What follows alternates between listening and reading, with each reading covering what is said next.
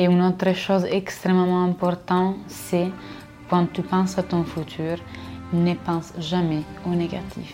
Parce que si tu dis, et c'est ça, ça, ça, ça, s'est passé comme ça, euh, et c'est ça, et si je vais en Thaïlande, je me casse une jambe, et si je vais en Brésil, ils me volent mon appareil photo. Ça va se passer, si tu le dis, c'est déjà ta réalité en fait. Et du coup, tu dois vraiment être hyper, hyper positif. Tu, tu, vas te dire, bon, maintenant je, vais, je pars au Brésil. Au Brésil, je trouve 10 clients et je vais gagner 10 000 euros en deux mois. Bienvenue dans ce nouvel épisode du podcast Photographe Pro 2.0.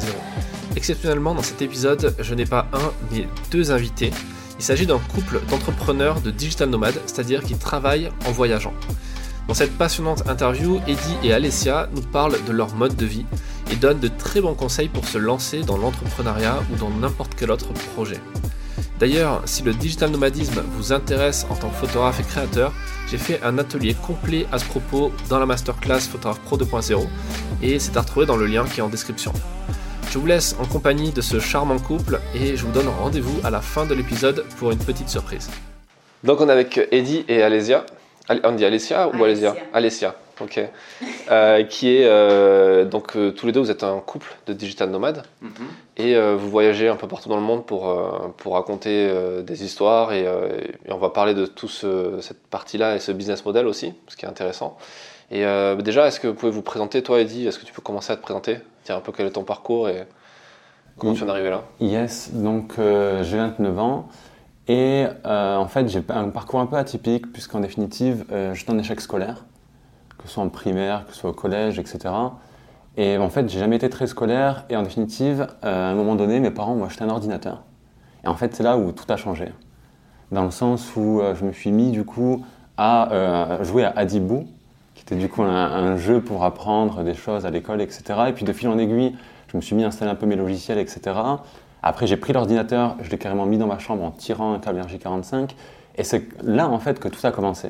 Donc à l'époque, j'étais même fan de, manga, euh, de jeux vidéo, etc. Et en fait, à 12 ans, donc c'était en 2002, euh, je me suis mis du coup à créer un site de manga et en fait, ça a été mon premier site. Donc à l'époque, je faisais ça sans vraiment savoir finalement mais tout ce qu'il pouvait y avoir derrière en termes de métier ou de modèle économique encore. Mais je me suis mis à créer ça et j'ai jamais réussi à le mettre en ligne. Donc j'avais le site en local en fait, mais j'ai jamais réussi à le mettre en ligne. Par contre, après, j'ai fait un petit site pour un peintre j'ai aussi fait à ce moment-là, du coup, un, petit jeu vidéo un peu comme Zelda en 2D, mais avec les personnages de Dragon Ball Z pour le coup. Et donc, je me suis lancé dans plusieurs petits projets, etc. Et après, j'ai arrêté un peu le monde, je dirais, du développement. Et j'ai fait que du gaming, en fait, de 12 à 14 ans. Et à un moment donné, en fait, je jouais à World of Warcraft. Et euh, j'avais une guilde avec laquelle je, jouais, etc. Et puis quelqu'un a dit, mais qui, qui sait faire des sites internet? Parce qu'on cherchait justement à faire le site internet de l'équipe, de la team euh, de World of Warcraft. Donc j'avais fait des sites un peu avant. Et je me suis dit, euh, bon, c'est peut-être du coup l'occasion de m'y remettre. Et puis, euh, bon, j'ai pas hésité longtemps. Hein. Je me suis dit, bon, mais moi, je sais faire des sites. Donc, je me suis mis en fait à faire le site internet de ma guilde. Et, euh, donc, c'était plutôt sympa, etc. Donc, je jouais de moins en moins. J'étais de plus en plus de nouveau dans le développement web. Et, et, en fait, sur ce même site internet donc, de jeux vidéo, je me suis mis en fait à mettre des contenus à télécharger. Donc, en fait, j'ai mis des films. Après, j'ai mis des jeux de manga, encore une fois. Euh, et, en fait, je me, suis, je me suis rendu compte que plus je mettais euh, des jeux, des films, etc., plus j'avais des visiteurs. Et je me suis retrouvé sur un site où ça concernait qu'une une trentaine de personnes qui jouent aux jeux vidéo avec 500, 1000 personnes par mois. Et là, je me suis dit, mince, il y a quelque chose à faire. Et en fait, à ce moment-là, j'ai découvert ce que c'était à l'époque le monde du Warez, ce qu'on appelle le direct download. C'est-à-dire qu'à cette époque-là, en fait, les gens qui voulaient télécharger sur Internet, ils utilisaient Emule, Casa, ils utilisaient vraiment des softs de peer-to-peer. Protocole Torrent n'existait pas encore de mémoire. Et donc, du coup, Mega Upload n'existait pas encore. Donc, le monde de Direct Download, c'était vraiment issu de, bah, du Warez et de toutes ces choses-là. Donc, qu'est-ce que j'ai fait? J'ai rejoint euh, une, disons, le plus gros site de Warez à l'époque. Donc, le plus gros site de téléchargement. Et je suis devenu en fait le bras droit du fondateur. Il m'a tout appris. Lui, il s'est fait choper en fait. Et pas toi, toi tu cours encore. On mettra ton adresse dans la description de ce podcast. Et du coup, ce qui s'est passé, c'est qu'il s'est fait choper. Et puis moi, à un moment donné, je me suis dit, bon, mais du coup, je vais créer mon propre site. Je vais monter ma propre équipe de uploaders. Et euh, en fait, je me suis mis, euh, donc là, j'avais 14-15 ans. Et euh, donc, j'habitais toujours à Toulouse d'ailleurs. Et, donc, je me suis mis en fait à créer cette fameuse plateforme qui s'appelait downworld.org. Et, et, donc, j'avais une belle équipe qui mettait régulièrement du contenu sur les serveurs. Donc, les serveurs, du coup, qu'on avait piratés chez Free. Euh, parce qu'en fait, à l'époque, chaque client de Free avait accès à un compte FTP de 10 gigas. Sauf qu'en faisant un petit clic sur le, compte en fait, euh, de l'utilisateur, tu pouvais débloquer des 10 gigas à 100 gigas. Donc en fait, on a piraté des forums, on a récupéré du coup le couple login-password, eh, petit hack. et en fait, de là, on a pu aller sur des comptes euh, Free de plein de personnes, parce que la plupart des gens à cette époque-là, ils tournaient avec Free, il n'y avait pas autant de fournisseurs Internet que maintenant. Et du coup, on avait plein, plein, plein, plein de capacités de stockage euh, sur plein de serveurs. Et donc, ça nous a permis en fait de monter un site avec énormément de contenu à télécharger. Et donc, on a fait un des sites euh, qui était bah, du coup un des plus grands en France, en Varese. Et donc, c'est là où vraiment j'ai appris le développement web euh, de manière intensive, on va dire.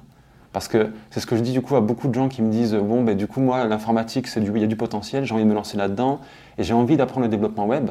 Mais ce que je leur dis en fait, c'est pas d'aller suivre des tutos et de, s'arrêter là. C'est de se lancer tête baissée dans un projet. Bon, mon cas est particulier parce que c'était illégal, tu vois. J'étais jeune. Jusqu'à que le FBI arrive jusqu'à chez toi, demande à tes parents où tu es. D'accord. Mais euh, nous, tous les deux, on s'est rencontrés pendant un événement de marketing, pas de marketing, d'entrepreneuriat. Et euh, tu m'as parlé, on a parlé directement un peu le même langage sur le SEO, le marketing et tout. Et tu étais en train de monter, donc tu avais déjà monté ton, ta boîte à ce moment-là Exactement. Là, j'étais euh, j'étais pas dans la chaise illégale. D'accord. en fait, le shift, il s'est fait à un moment donné où je me suis fait attraper, on va se le dire. D'accord. C'est qu'en fait, vu qu'on était très très gros sur le marché francophone, euh, la concurrence qui est au Maghreb et qui, elle, voulait aussi produire du contenu sur Internet de ce type-là, mais nous ont balancé à la brigade anti-piratage. Et donc, du coup, là, c'était perquisition, etc., etc., etc. Et donc, du coup, je me suis retrouvé au tribunal des entreprises à Paris, à 16 ans, 300 000 euros d'amende, etc. Et donc, ça, c'était très, très chaud. Les euh, tribunaux, ça a duré deux ans. Ma famille était en pleurs, c'était catastrophique, j'ai énormément de regrets vis-à-vis de ça. Euh, et, en fait, la chance que j'ai eue, c'est que d'une part, j'étais mineur au moment des faits, et euh, également, avant de me faire attraper, j'avais tout coupé, et en fait, j'avais tout donné à mon bras droit. Et en fait, quand ce gars-là s'est fait attraper, eh du coup, il n'y avait plus mon IP sur les logs du serveur, c'était un autre nom de domaine, etc. Donc en fait, du coup, c'était mon ex-bras droit qui m'avait balancé. On avait tous 15-16 ans, c'était pas la mafia. Ah ouais, ils, on était en slip devant les ordinateurs. Donc si tu veux. T'as payé les 300 000 du coup? Non, non, non, la chance que j'ai eue, c'est justement non. Donc j'ai eu un rappel à la loi, un casier B12 pour mineurs et ça s'est arrêté là. Et l'anecdote, en fait, c'est que le jour du jugement, euh, c'était le jour de ma rentrée des classes en école d'ingénieur. Et donc, du coup, je sors du tribunal et dans la foulée, je vais à mon premier jour de classe. Et en fait, le shift, euh, je dirais, dans le monde de la prestation pure, parce qu'en fait, mine de rien, même si c'était pas légal, c'était vraiment un projet, un projet start-up. C'est-à-dire qu'en en fait, tu arrives et tu crées un, service en ligne. Donc c'est la facilité parce que bien sûr c'est illégal, mais c'était plus de la start-up, c'était pas de la prestation de service, je vendais pas ma prestation. Hmm. Et en fait, en vue des compétences que j'ai acquises grâce à tous ces projets, je me suis lancé euh, dans la prestation de service. Euh, petit à petit, parce qu'en fait, après m'être fait choper, euh, du coup, moi, j'avais quand même une équipe de 30 personnes à mes côtés qui étaient prêts du coup à, faire pas mal de choses, etc.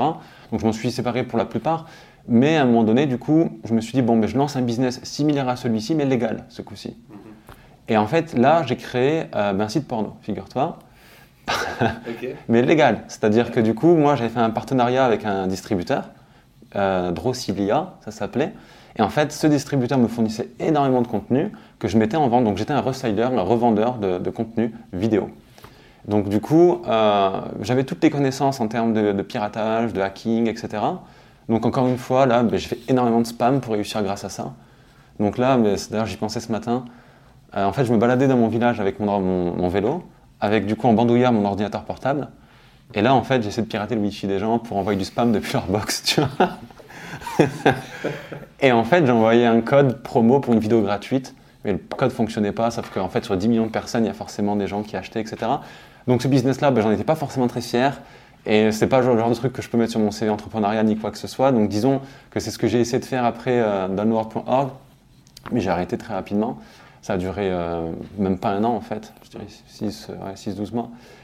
Et en fait, après, et c'est là où on voit que le réseau, ça commence vraiment avec les parents, c'est qu'en fait, ma mère m'a présenté un courtier euh, en complémentaire santé euh, qui avait en fait besoin euh, de logiciels pour son entreprise.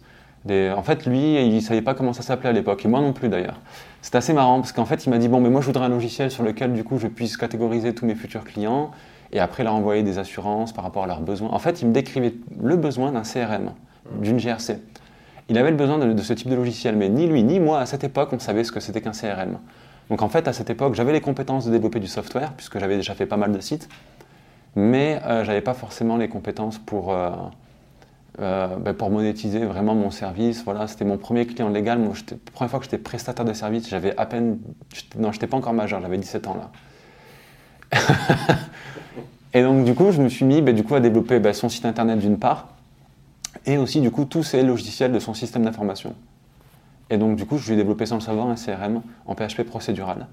Le CRM existait déjà à ce moment-là? Non, il n'y avait rien, rien, Il n'y avait rien du tout sur le marché Non, il n'y avait rien. Il avait FileMaker, qui était en fait un équivalent de, MySQL un peu plus user-friendly. Mais à part ça, il n'avait il avait rien du tout. Donc j'ai en fait, j'ai créé son système d'information de A à Z, sans framework, sans rien, en PHP procédural. Donc ça a été très formateur. Euh, puis c'était pour moi rémunérateur à l'époque. Maintenant, j'en rigolerais si je verrais les taux horaires que je prenais sur ça. Je devais prendre, je sais pas, un euro par heure en fait, si je mets tout bout à bout. Mais à la fin, euh, si j'avais 3000 euros, j'étais content en fait. Hmm. Parce qu'à cette époque-là, euh, j'étais en, internat, c'est mes parents qui payaient tout, donc c'était quand même de l'argent qui me, qui me faisait plaisir. Hmm. Et donc en fait, c'est là où tout a commencé, la prestation de service. et donc après, j'ai compris qu'il fallait que ben, je crée mon statut, hmm. que je crée mon entreprise. Donc du coup, je me suis mis auto-entrepreneur à 18 ans. J'attendais que ça. J'attendais ma majorité pour être auto-entrepreneur. Mhm. Donc du coup, euh, je passe auto-entrepreneur euh, à 18 ans pile. Et là, j'avais commencé du coup une école supérieure d'informatique qui s'appelle le CESI EXIA. Et, euh, et en fait, du coup, là, ce qui s'est passé, c'est que j'ai créé mon entreprise en parallèle de mes études. La chance que j'avais, c'est que tout ce qui est au programme au CESI et à l'EXIA, c'est des choses que j'avais déjà bien vues ces dernières années. Donc au final, le prof s'était bien rendu compte du fait euh, bah, que je maîtrisais pas mal de sujets et puis il me laissait tranquille. Il me laissait tranquille, donc même parfois j'allais dans une salle à côté de la salle de cours et je ramenais mes clients à l'école. C'était un peu mon petit bureau quoi. ouais, bon, c'était une école payante, hein. c'était 4 ou 5 000 euros par, par, an à l'époque. Et, euh, et c'est d'ailleurs grâce à mes parents que j'ai pu payer ça. Donc encore une fois, euh, l'appui des parents, c'est primordial parfois. Hmm. Euh, et, puis le réseau, le premier cercle de notre réseau qu'on ne sollicite pas assez en fait au final. Exactement, exactement. En fait, il faut savoir que ben, nos parents, ça fait un moment qu'ils sont là, dans le monde du travail, etc. Mm. Et que le bouche-oreille, ça peut aller extrêmement vite. Donc, il euh, ne faut pas hésiter du coup à impliquer ben, nos parents, nos voisins dans ce qu'on est capable de faire. Et il ne faut pas hésiter du coup à faire comprendre aux gens ce qu'on peut faire. Mm. Parce que du coup, les gens, ils disent, bon, lui, il fait de l'informatique. Et ça s'arrête là. Non, en fait, nous, ce qu'on fait, c'est qu'on te permet ben, du coup de vendre ton produit ou ton service, euh, on peut aller beaucoup plus loin. Et du coup, il faut bien être pédagogue parce qu'encore ma sœur, euh, qui me connaît déjà depuis un moment, forcément, qui a encore du mal à expliquer mon travail, tu vois. Donc, vulgariser son métier et faire comprendre aux gens, en fait, que nous, on est là pour résoudre des problèmes sur un marché, mm. résoudre des problèmes dans une industrie. Euh, voilà, ça, il faut bien le faire comprendre aux gens. Et c'est comme ça, avec de la pédagogie, en communiquant un peu avec son premier cercle, qu'on arrive du coup à trouver nos premiers clients. Mm. Et en fait, c'est comme ça que j'ai trouvé mes premiers clients, c'était avec mon cercle proche, etc. Euh, et, donc en fait, j'ai fait la prestation de service pour, pas mal de petites sociétés, euh, mal payées. Hein. Au début, de toute façon, j'avais du mal à me vendre, etc. Euh, je ne sais même pas si à cette époque, je savais ce que c'était qu'un taux horaire. Ouais. On en reparlera, ça du taux horaire. Exactement. donc, tu as lancé cette boîte Et donc, j'ai lancé cette boîte. du coup, en 2010, j'ai intégré la fameuse école d'ingénieur. J'ai donné un nom à l'entreprise et c'était Devidia. D-E-V-I-D-I-A, qui existe toujours, Devidia. Et en fait, euh, c'est la contraction entre development et idea, parce qu'en fait, on développe tes idées, et c'est Devidia. Et donc, j'ai créé ça à ce moment-là tout seul. Euh, j'ai fait du coup 4 ans d'études. En vérité, il y en avait 5, mais j'ai arrêté la quatrième année parce que j'ai estimé que c'était suffisant. Et plutôt que d'aller faire une cinquième année dans cette école-là pour apprendre des choses que je connaissais déjà, parce que je gérais déjà beaucoup de projets, et que la cinquième année, elle était destinée en fait au management de projets, j'ai préféré du coup faire un, double master entrepreneuriat. en fait, je suis parti à Lyon, à l'IAE de Lyon, et là, du coup, j'ai fait le master EMPMO, qui est un master en fait qui t'apprend euh, à faire de l'entrepreneuriat. Ce qui était vraiment ce que je voulais faire à l'époque, donc ce qui fait que j'ai la double compétence à la fois technique et à la fois business.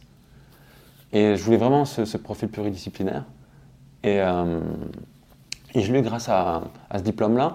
Mais juste pour vous, je voulais un peu introduire le fait que je m'étais associé, que après je suis monté un peu en puissance dans, l'activité de prestation de service, puisque après, si tu veux, à la quatrième année, je suis parti faire mon stage à Dublin. Et euh, en fait, à Dublin, à un moment donné, il y a du coup un, très très bon ami de, promotion qui m'appelle et qui me dit bon, mais du coup, moi aussi j'ai arrêté comme toi la quatrième année. Euh, et je fais de la prestation de service, mais du coup, j'aimerais bien m'associer avec toi, on a un truc à faire. Et là, lui, en fait, il est métis gabonais français. Et ses deux parents, en fait, sont au Gabon, ils sont experts comptables. Mhm. Il m'a dit, écoute, Eddie, il y a un truc à faire. Toi, je sais que tu es assez proche de l'Afrique, etc. Parce qu'à l'époque, je sous-traitais au, Bénin certaines choses, le graphisme. Et, euh, et donc, lui, il m'a dit, bon, mais écoute, toi, je vois que tu es déjà enclin à vouloir travailler, collaborer, à faire de l'offshore en Afrique. Et donc, du coup, euh, moi, je pense qu'il y a quelque chose à faire. J'ai des contacts au Togo. On a déjà des bureaux, euh, des gars qui sont prêts à travailler, etc. Donc, en fait, on a créé une joint venture la joint venture, en fait, ça va être comme une spin-off, c'est-à-dire que moi, j'avais l'entreprise Devidia, et l'idée, en fait, c'est d'aller créer vraiment une structure à l'étranger, à travers, du coup, un autre homme. C'est ce que font beaucoup de sociétés du textile en Chine, en fait. Vu qu'ils ne sont pas chinois, ils ne peuvent pas potentiellement aller créer des sociétés là-bas. Donc, en fait, ils créent une société par le biais d'une autre personne, et après, il y a un modèle de sous-traitance qui s'installe. Et en fait, c'est ce qu'on a fait. On a demandé à quelqu'un de créer une entreprise pour nous là-bas, et lui s'occuper de la partie, je dirais, euh, logistique, donc, euh, recruter ben, la femme de ménage, faire en sorte que les fournisseurs Internet, de l'eau, etc. soient payés. Et nous, on s'occupait vraiment de la partie recrutement des équipes techniques et formation des équipes. Et bien évidemment, euh, suivi opérationnel, gestion de projet, etc. Donc là, on s'est mis du coup vraiment à délocaliser euh, nos activités de prestataires de services. Donc on était toujours dans le développement, toujours dans le dur vis-à-vis ben, du coup de nos projets clients. Mais du coup, ce coup-ci, on était aussi dans les RH, on était aussi dans, le, dans, dans la gestion de projets purs avec des autres équipes, on était dans la formation, etc. Et en fait, mon associé était aussi formateur dans les écoles d'ingénieurs, donc ce qui fait qu'il récupérait tous les contenus des écoles ici et il les donnait du coup aux équipes au Togo. Et, euh, donc du coup, on a recruté comme ça avec des modèles assez euh, acquis, encore une fois, euh, dans le sens où en fait, on faisait en fait des jeux concours en Afrique, au Togo, et on faisait passer dans les réseaux des développeurs africains le fait qu'il y avait soit un iPad, soit une enveloppe à gagner. Et en fait, tous les vendredis, on faisait venir les gens dans nos bureaux pour gagner de l'argent. On faisait venir les gens pour gagner un iPhone, un iPad, etc.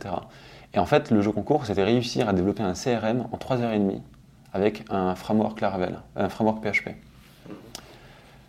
Et du coup, celui qui gagnait le concours, bien sûr, on lui donnait la récompense, mais aussi le poste. Et en fait, c'est grâce à cette technique euh, qu'on a réussi à recruter des talents. Parce que le problème dans les pays d'Afrique, c'est que les talents, ils ne sont pas dans les écoles. Euh, dans les écoles, tu as des gens qui peuvent se payer des études, mais tu n'as pas forcément euh, les, gens talentueux qui, ont, vraiment du courage et de la volonté. En fait, quand tu vas dans les cybercafés obscurs, là, tu vois des mecs qui ont vraiment du talent, qui sont jamais allés à l'école. Et c'est ces mecs-là qu'on cherchait. Et pour les chercher, il faut mettre une carotte. Donc on a mis du coup une récompense. Euh, ils sont venus, on a fait du recrutement comme ça. On est monté jusqu'à une douzaine de développeurs dans notre plateforme offshore. Et donc là, euh, des vidéos entre les collaborateurs qui étaient du coup en France, qui était plus avec des casquettes de chef de projet ou de directeur technique, directeur opérationnel, etc., etc. Et du coup, une équipe opérationnelle suivie d'extrêmement près en Afrique de l'Ouest. Donc ça, c'était vraiment l'activité de prestataire de service. Si j'en parle, c'est parce que c'est essentiellement grâce à ça que maintenant, je peux me permettre en fait euh, ben de, de, me nomadiser. Mmh. C'est-à-dire que cette activité de prestataire de service, je l'ai conçue pour euh, que je puisse du coup ne pas être à un endroit fixe. Pourquoi? Parce qu'en fait, moi je suis à Toulouse, en fait, on avait un bureau à, rue Pargaminière. Euh, et en fait, mes clients sont pour la plupart en fait à Lyon et à Paris. Et mes euh, collaborateurs, notre équipe de prod, elle est en Afrique. Donc en fait, ce modèle nous a permis de voyager. Ce modèle nous a permis de pouvoir travailler de n'importe où. Et donc à un moment donné, du coup, je me suis dit, pourquoi pas vivre ça pleinement et me nomadifier à 100%. Mais une chose à ne pas oublier, c'est que j'ai rencontré l'amour. Oh merde. ah, ça c'est embêtant ça. Oh, Parle-nous de, de, cette mésaventure. non, ça a fait de moi le, plus heureux. Et en fait, ce qui s'est passé, c'est que je suis parti avec mon jeune oncle, un oncle qui a mon âge. Je suis parti du coup en Croatie en vacances. Et euh, donc on est pris un Airbnb. Et en fait, il s'est avéré qu'à l'étage, et eh bien du coup, il y avait euh, ma femme, à cette époque-là, du coup, ma future femme. Elle n'était pas au courant. C'est ça, pas du tout. Et en fait, elle, elle, avait pris du coup le premier étage et moi, je au rez-de-chaussée. Et en fait, à un moment donné, ben, du coup, on sortait avec mon oncle pour aller pour, pour sortir. Et en fait, là, euh, ben, j'ai vu Alessia en, en haut des escaliers. Et donc, du coup, là, je lui dis euh, Excuse me, have you got a lighter? Donc, c'était une petite phrase d'accroche. Ouais. J'ai demandé du feu. Et en fait, du coup, là, on a commencé à discuter, etc. Et c'est là que, que tout a commencé et qu'elle m'a parlé d'elle. Mais du coup, euh, je vais la laisser un peu ben, du coup, se présenter. euh. Du coup, tu fumes? Non. Non, j'ai arrêté. J'ai arrêté il y a Cette un an. histoire aurait pu, aurait pu s'arrêter à ce moment-là. Ouais. Ça tire pas grand-chose, ça tire le clope. Exactement. Non, du coup, moi, c'est Alessia Mhm. et j'ai 21 ans. Et depuis toute petite, euh, j'avais une grande passion pour les Balkans, les voyages, les pays de l'Est euh, et les gitanes. Et du coup, j'avais genre 4-5 ans et je disais à ma mère, maman, je veux aller en Bosnie, maman, je veux aller en Roumanie, maman, je veux aller en Croatie. Et ma mère ne comprenait pas ce qui se passe avec cette fille. Et du coup, après, quand j'étais un petit peu plus adulte, entre guillemets, j'avais 14 ans, je me suis dit, qu'est-ce que je vais faire dans mon village? Parce qu'en fait, je suis italienne. Et je viens d'un village euh, de la frontière autrichienne, la frontière autrichienne euh, à l'extrême nord d'Italie, avec 10 000 habitants, euh, une réalité très très petite. et, et du coup, en fait, pour moi, c'était vraiment un réel handicap vivre dans un petit village comme ça, parce que je rêvais de voyager, je rêvais de, de m'éloigner de, de ce qui c'était vraiment ma petite maison, mon école et tout ça. Et du coup, à 14 ans, je me suis dit, comment faire? En fait, je ne pouvais pas bouger parce que j'étais mineure. Et du coup, j'avais encore 4 ans devant moi. Et du coup, j'ai réellement créé mon plan euh, pour partir, pour, qui- pour tout quitter, pour, pour commencer à vivre la vie que je rêvais. Coup, Tu as vendu du porno aussi ou pas? Non, pas du tout. C'était beaucoup plus légal, mon histoire. Ouais, c'est- encore, je ne sais pas si tu déclarais l'argent que tu gagnais. Non, pas du tout. Tu vois, c'était en Italie, quoi. C'est légal là-bas, on va dire. D'accord. Et tu gagnais l'argent comment, du coup? Et du coup, en fait, euh, j'ai commencé. euh, La, la chose de laquelle j'avais besoin pour, euh, pour vivre la vie de mes rêves, c'était l'argent. Parce que sinon, je serais été dép- dépendante de mes parents. Et c'est à 18 ans, je disais à mes parents Regardez, je veux partir à vivre en Bosnie. Je ne sais pas si j'aurais dit oui, tiens, 1000 euros par mois. Non. Du coup, je me suis dit j'ai besoin de l'argent. Comment je peux faire de l'argent? Je viens de mes, compétences. Et du coup, euh, j'étais en brute à l'école, j'ai étudié les grecs anciens et les latins. Et du coup, je me faisais payer 25 euros l'heure pour euh, du coup, des leçons à la maison euh, à d'autres d'autres gamins qui qui n'allaient pas bien à l'école et ils avaient besoin de, de réviser, etc. etc. Du coup, euh, je faisais mon petit salaire à l'époque en faisant ça et plus tous les boulots du monde. Genre, euh, tous les façons de laquelle je pouvais gagner de l'argent, je le gagnais. Même s'il fallait tuer. hein. Non, on dit pas, pas à certains points, però quand même, euh, tout, tout, tout, tout, tout, vraiment, travailler dans des petits cafés, euh, faire du ménage, euh, tout. Je faisais tout, absolument tout. Et, d'ailleurs, pour moi, ça, c'est vraiment un plan chouette. Si, quelqu'un veut vraiment se, no- se nomadifier, du coup, vivre un certain moment sans devoir avoir peur de ne pas avoir de l'argent, bosser comme des malades pour 3-4 mois et dépenser le minimum possible et après, paf, partir en Thaïlande euh, et vous- dans cette façon-là, vous pouvez voir si ça vous plaît, si ça vous plaît pas, euh, sans avoir 100 euros sur les comptes bancaires, du coup, vraiment pour, pour vivre l'esprit tranquille. Ouais. Et déclencher les opportunités. Ben, si c'est ça, c'est s'est passé sûr. avec toi. Ça, c'est sûr. Parce que moi, du coup, euh, j'ai bossé pour 4 ans. Euh, deux ans après que, j'avais commencé à bosser, du coup j'avais 16 ans, j'ai commencé à étudier les serbo-croates.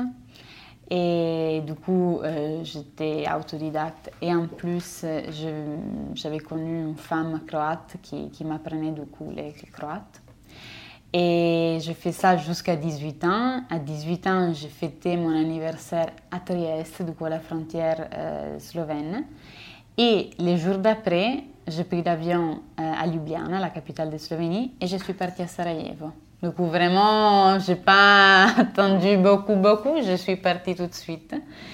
Et pour 10 jours en territoire bosniaque. Et tes études? Mes études, moi, je n'avais pas de bac, ni rien. Et j'ai quitté euh, l'école euh, deux mois avant la fin de l'école.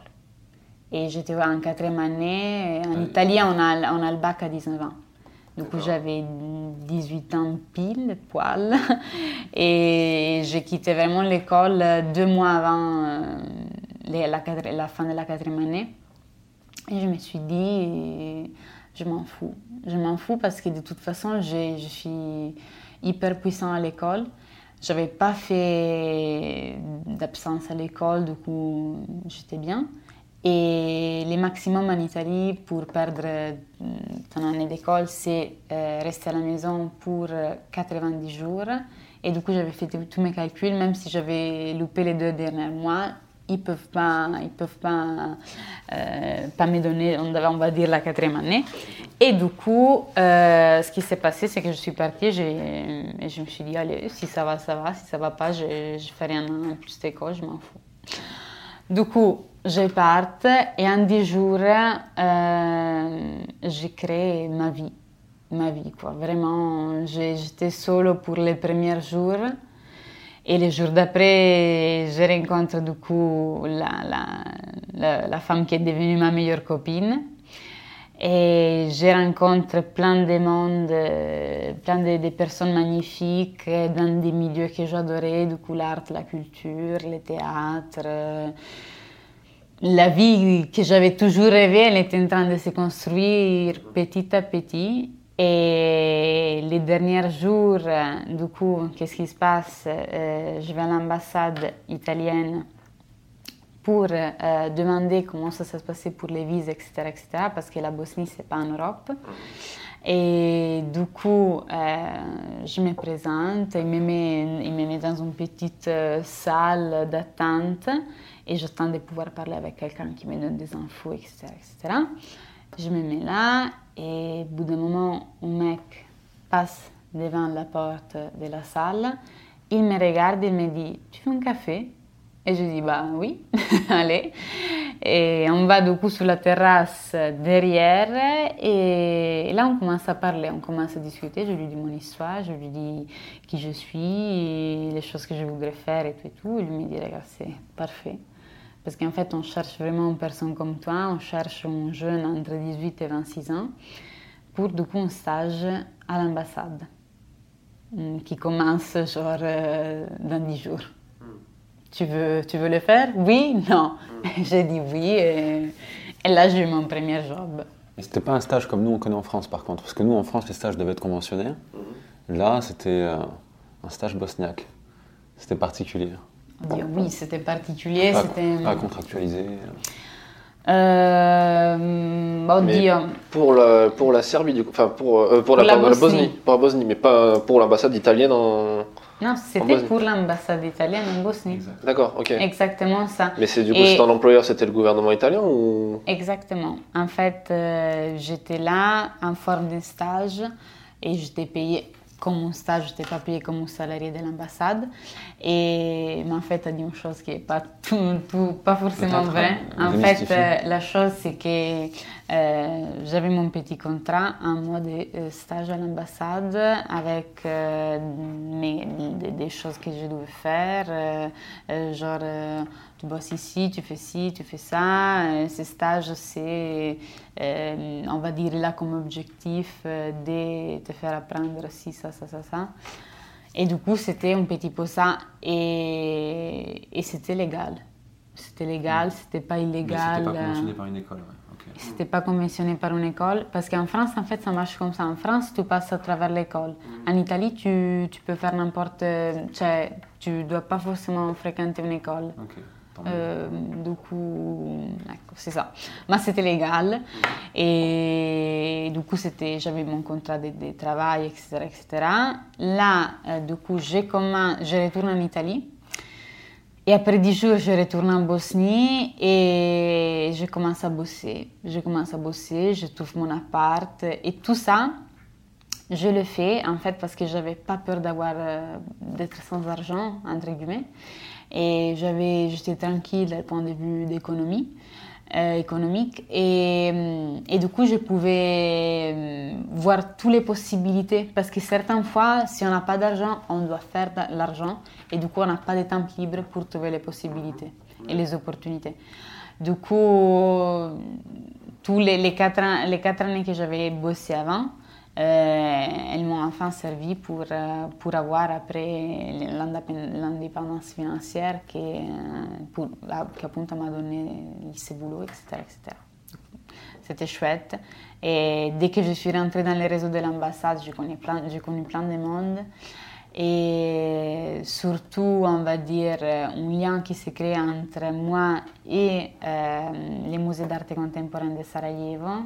Et du coup, j'ai commencé à avoir un deuxième job au musée d'art contemporain. Et du coup, ma figure, c'était euh, traduire des documents et écrire des documents en italien, en bosniaque et en anglais. D'accord. Tu parles combien de langues en tout? Pas mal de langues. Du coup, je parle italien, anglais, français, un petit peu d'espagnol et euh, croate, serbe, bosniaque. Et vabbè, grec ancien et latin. Si on veut le dire tous, ça fait neuf langues. C'est vrai que le grec ancien, ça sert beaucoup en soirée. Euh, vero, c'est une chose que sans... Non, mais tu rigoles, mais ça, moi, ça c'est la base de tout hein, pour ouais. moi dans ma vie. Parce qu'en fait, moi, je traduisais des textes en grec, des, des textes en latin. Et ça m'a vraiment appris à, à, voir la construction de la phrase. Et je n'aurais jamais pu apprendre les bosniaques sans ça. Du coup, merci école italienne qui m'a appris ça. et du coup, moi, je fais cette vie à Sarajevo pour euh, 8 mois, plus ou moins 8-9 mois. Et après ça, je me suis dit, quand même, euh, j'aimerais bien avoir mon bac. Du coup, je retourne en Italie, mais pas dans mon village, parce que j'avais du coup un salaire. Je ne voulais pas retourner chez mes parents, je ne voulais pas retourner, appunto, euh, à la maison. Et du coup, j'ai loué un appart à Trieste, qui c'est à la frontière slovène.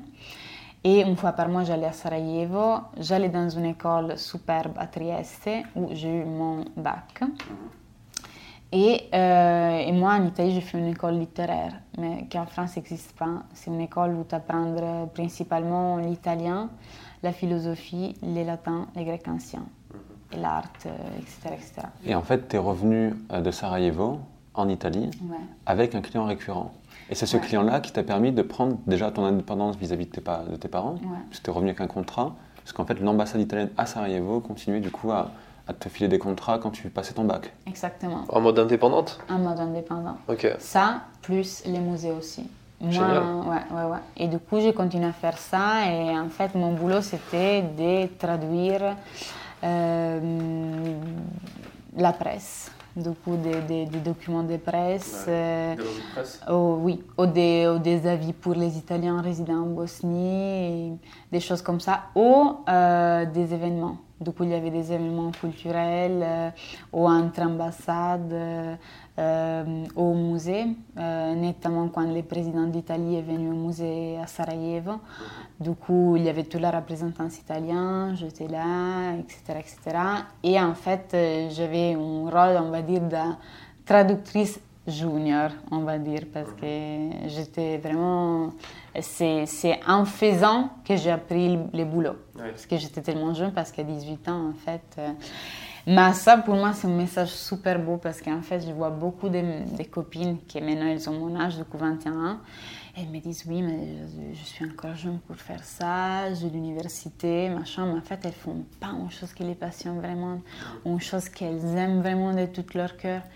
Et du coup, si je peux vraiment donner un conseil à tout le monde, c'est de suivre la chose qui vraiment ça vous plaît, la chose que ça, que ça vous motive. Et même si ça paraît débile aux yeux des gens. Exactement. Parce qu'à 18 ans, vouloir partir en Bosnie sans objectif précis, ça, un papa, en termes de plan, il a du Ouais. mal à le valider. Quoi. Donc, Ouais. Alessia a suivi son cœur. Ouais, et c'est ça. Et en fait, pour moi, c'est la chose, euh, la meilleure, c'est la meilleure chose à faire. Ouais. Ouais, ouais, ouais. Ah, mais c'est clair. Après, il n'y a pas beaucoup de gens qui arrivent à avoir cette, euh, ce pragmatisme que tu as eu de te dire euh, si je veux de déconstruire un objectif comme ça, de je veux aller à tel endroit, du coup il me faut de l'argent, comment j'ai de l'argent? tu vois, il y a beaucoup de gens, mais ça c'est le problème euh, très français. Je sais pas si tu l'as vu dans les écoles, ou dans la grande école où tu étais, enfin l'école d'un- d'ingénieur, où on te, dès que tu arrives, on te fait comprendre qu'à la fin, le but du jeu c'est d'avoir un bout de papier qui va te permettre d'avoir ta place dans une société, dans une hiérarchie, dans Ça, une boîte. c'est pareil en Italie. C'est tellement. C'est Ah ouais. pareil en Italie et, et je te dis la sincère vérité, moi je suis pas du tout pragmatique mais si je veux quelque chose, je vais trouver les moyens de l'avoir, tu vois. Et du coup, sur certaines choses, je ne suis pas du tout pragmatique. Sur des choses, je me, je me crée vraiment un parcours mental avec des objectifs, avec des choses. Moi, je crois beaucoup dans la visualisation des choses. Comment tu te vois? Qu'est-ce que tu te vois? Comment tu te vois la personne que tu veux être? Qui, qui veux, veux-tu être, toi et si tu t'imagines, euh, je ne sais pas, moi, j'ai toujours voulu bosser dans la culture. J'ai toujours voulu avoir un... Maintenant, euh, j'écrive même, c'était ma plus grande passion. Et ça l'est toujours. Et en fait, si tu t'imagines euh, une certaine personne, du coup, tu as un certain caractère, un certain personnage, on va dire, à l'intérieur dans la société, entre guillemets. Euh, après, euh, en partant de ça, tu peux, on va dire, te créer toutes les étapes qu'il te faut pour arriver à être cette, cette personne ou avoir ce job ou, avoir, ou faire ce type d'expérience. Et c'est comme ça, en fait, que c'est né l'effet d'être nomade. Et du coup, j'ai rencontré Di, j'avais mon bac et je venais de, de, terminer mon... Comment ça se dit Mon bail. Ton bail, ouais, c'est ça. D'accord. Euh, du coup, en Italie. Et je me disais, qu'est-ce que je fais? Est-ce que je vais à l'université? Je retourne en Bosnie? Bon, je ne sais pas.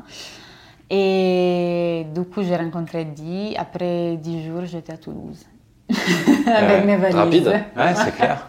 Elle était, elle, était, elle était complètement libre, en fait. Ouais, ouais, elle avait eu son bac. Euh... Et c'est là, en fait, que grâce à Di, euh, j'ai commencé à avoir de plus en plus de clients. J'ai commencé à bosser du coup pour des agences web qui avaient besoin de contenus pour leur site, euh, rédigés ou traduits. Euh, du coup, plein d'agences web euh, ou même des commerces, des hôtels, des restaurants. Et euh, après, j'ai commencé à faire une chose super cool, du coup, de sous-titrage pour des films chinois pour Huawei parce que Huawei est en train de faire les Netflix chinois et du coup ils avaient besoin des, des, des sous-titrages. Beaucoup de traduction. Ouais, ouais, ouais. Beaucoup de sous-titrages, traduction. Ouais, trop cool. Et tout ça grâce à freelance.com. Là, j'ai trouvé tous mes clients. Freelance.com. Et... Ouais, Ok. ouais, ouais, Qui est un peu comme euh, Fiverr ou des trucs comme ça Exactement. 5$.com, ouais. Exactement. Et du coup, je fais un, deux mois de sales. Et là, je trouvais plein de clients en conservant toujours l'ambassade. Un mois de vente, je traduis sales. Vas-y.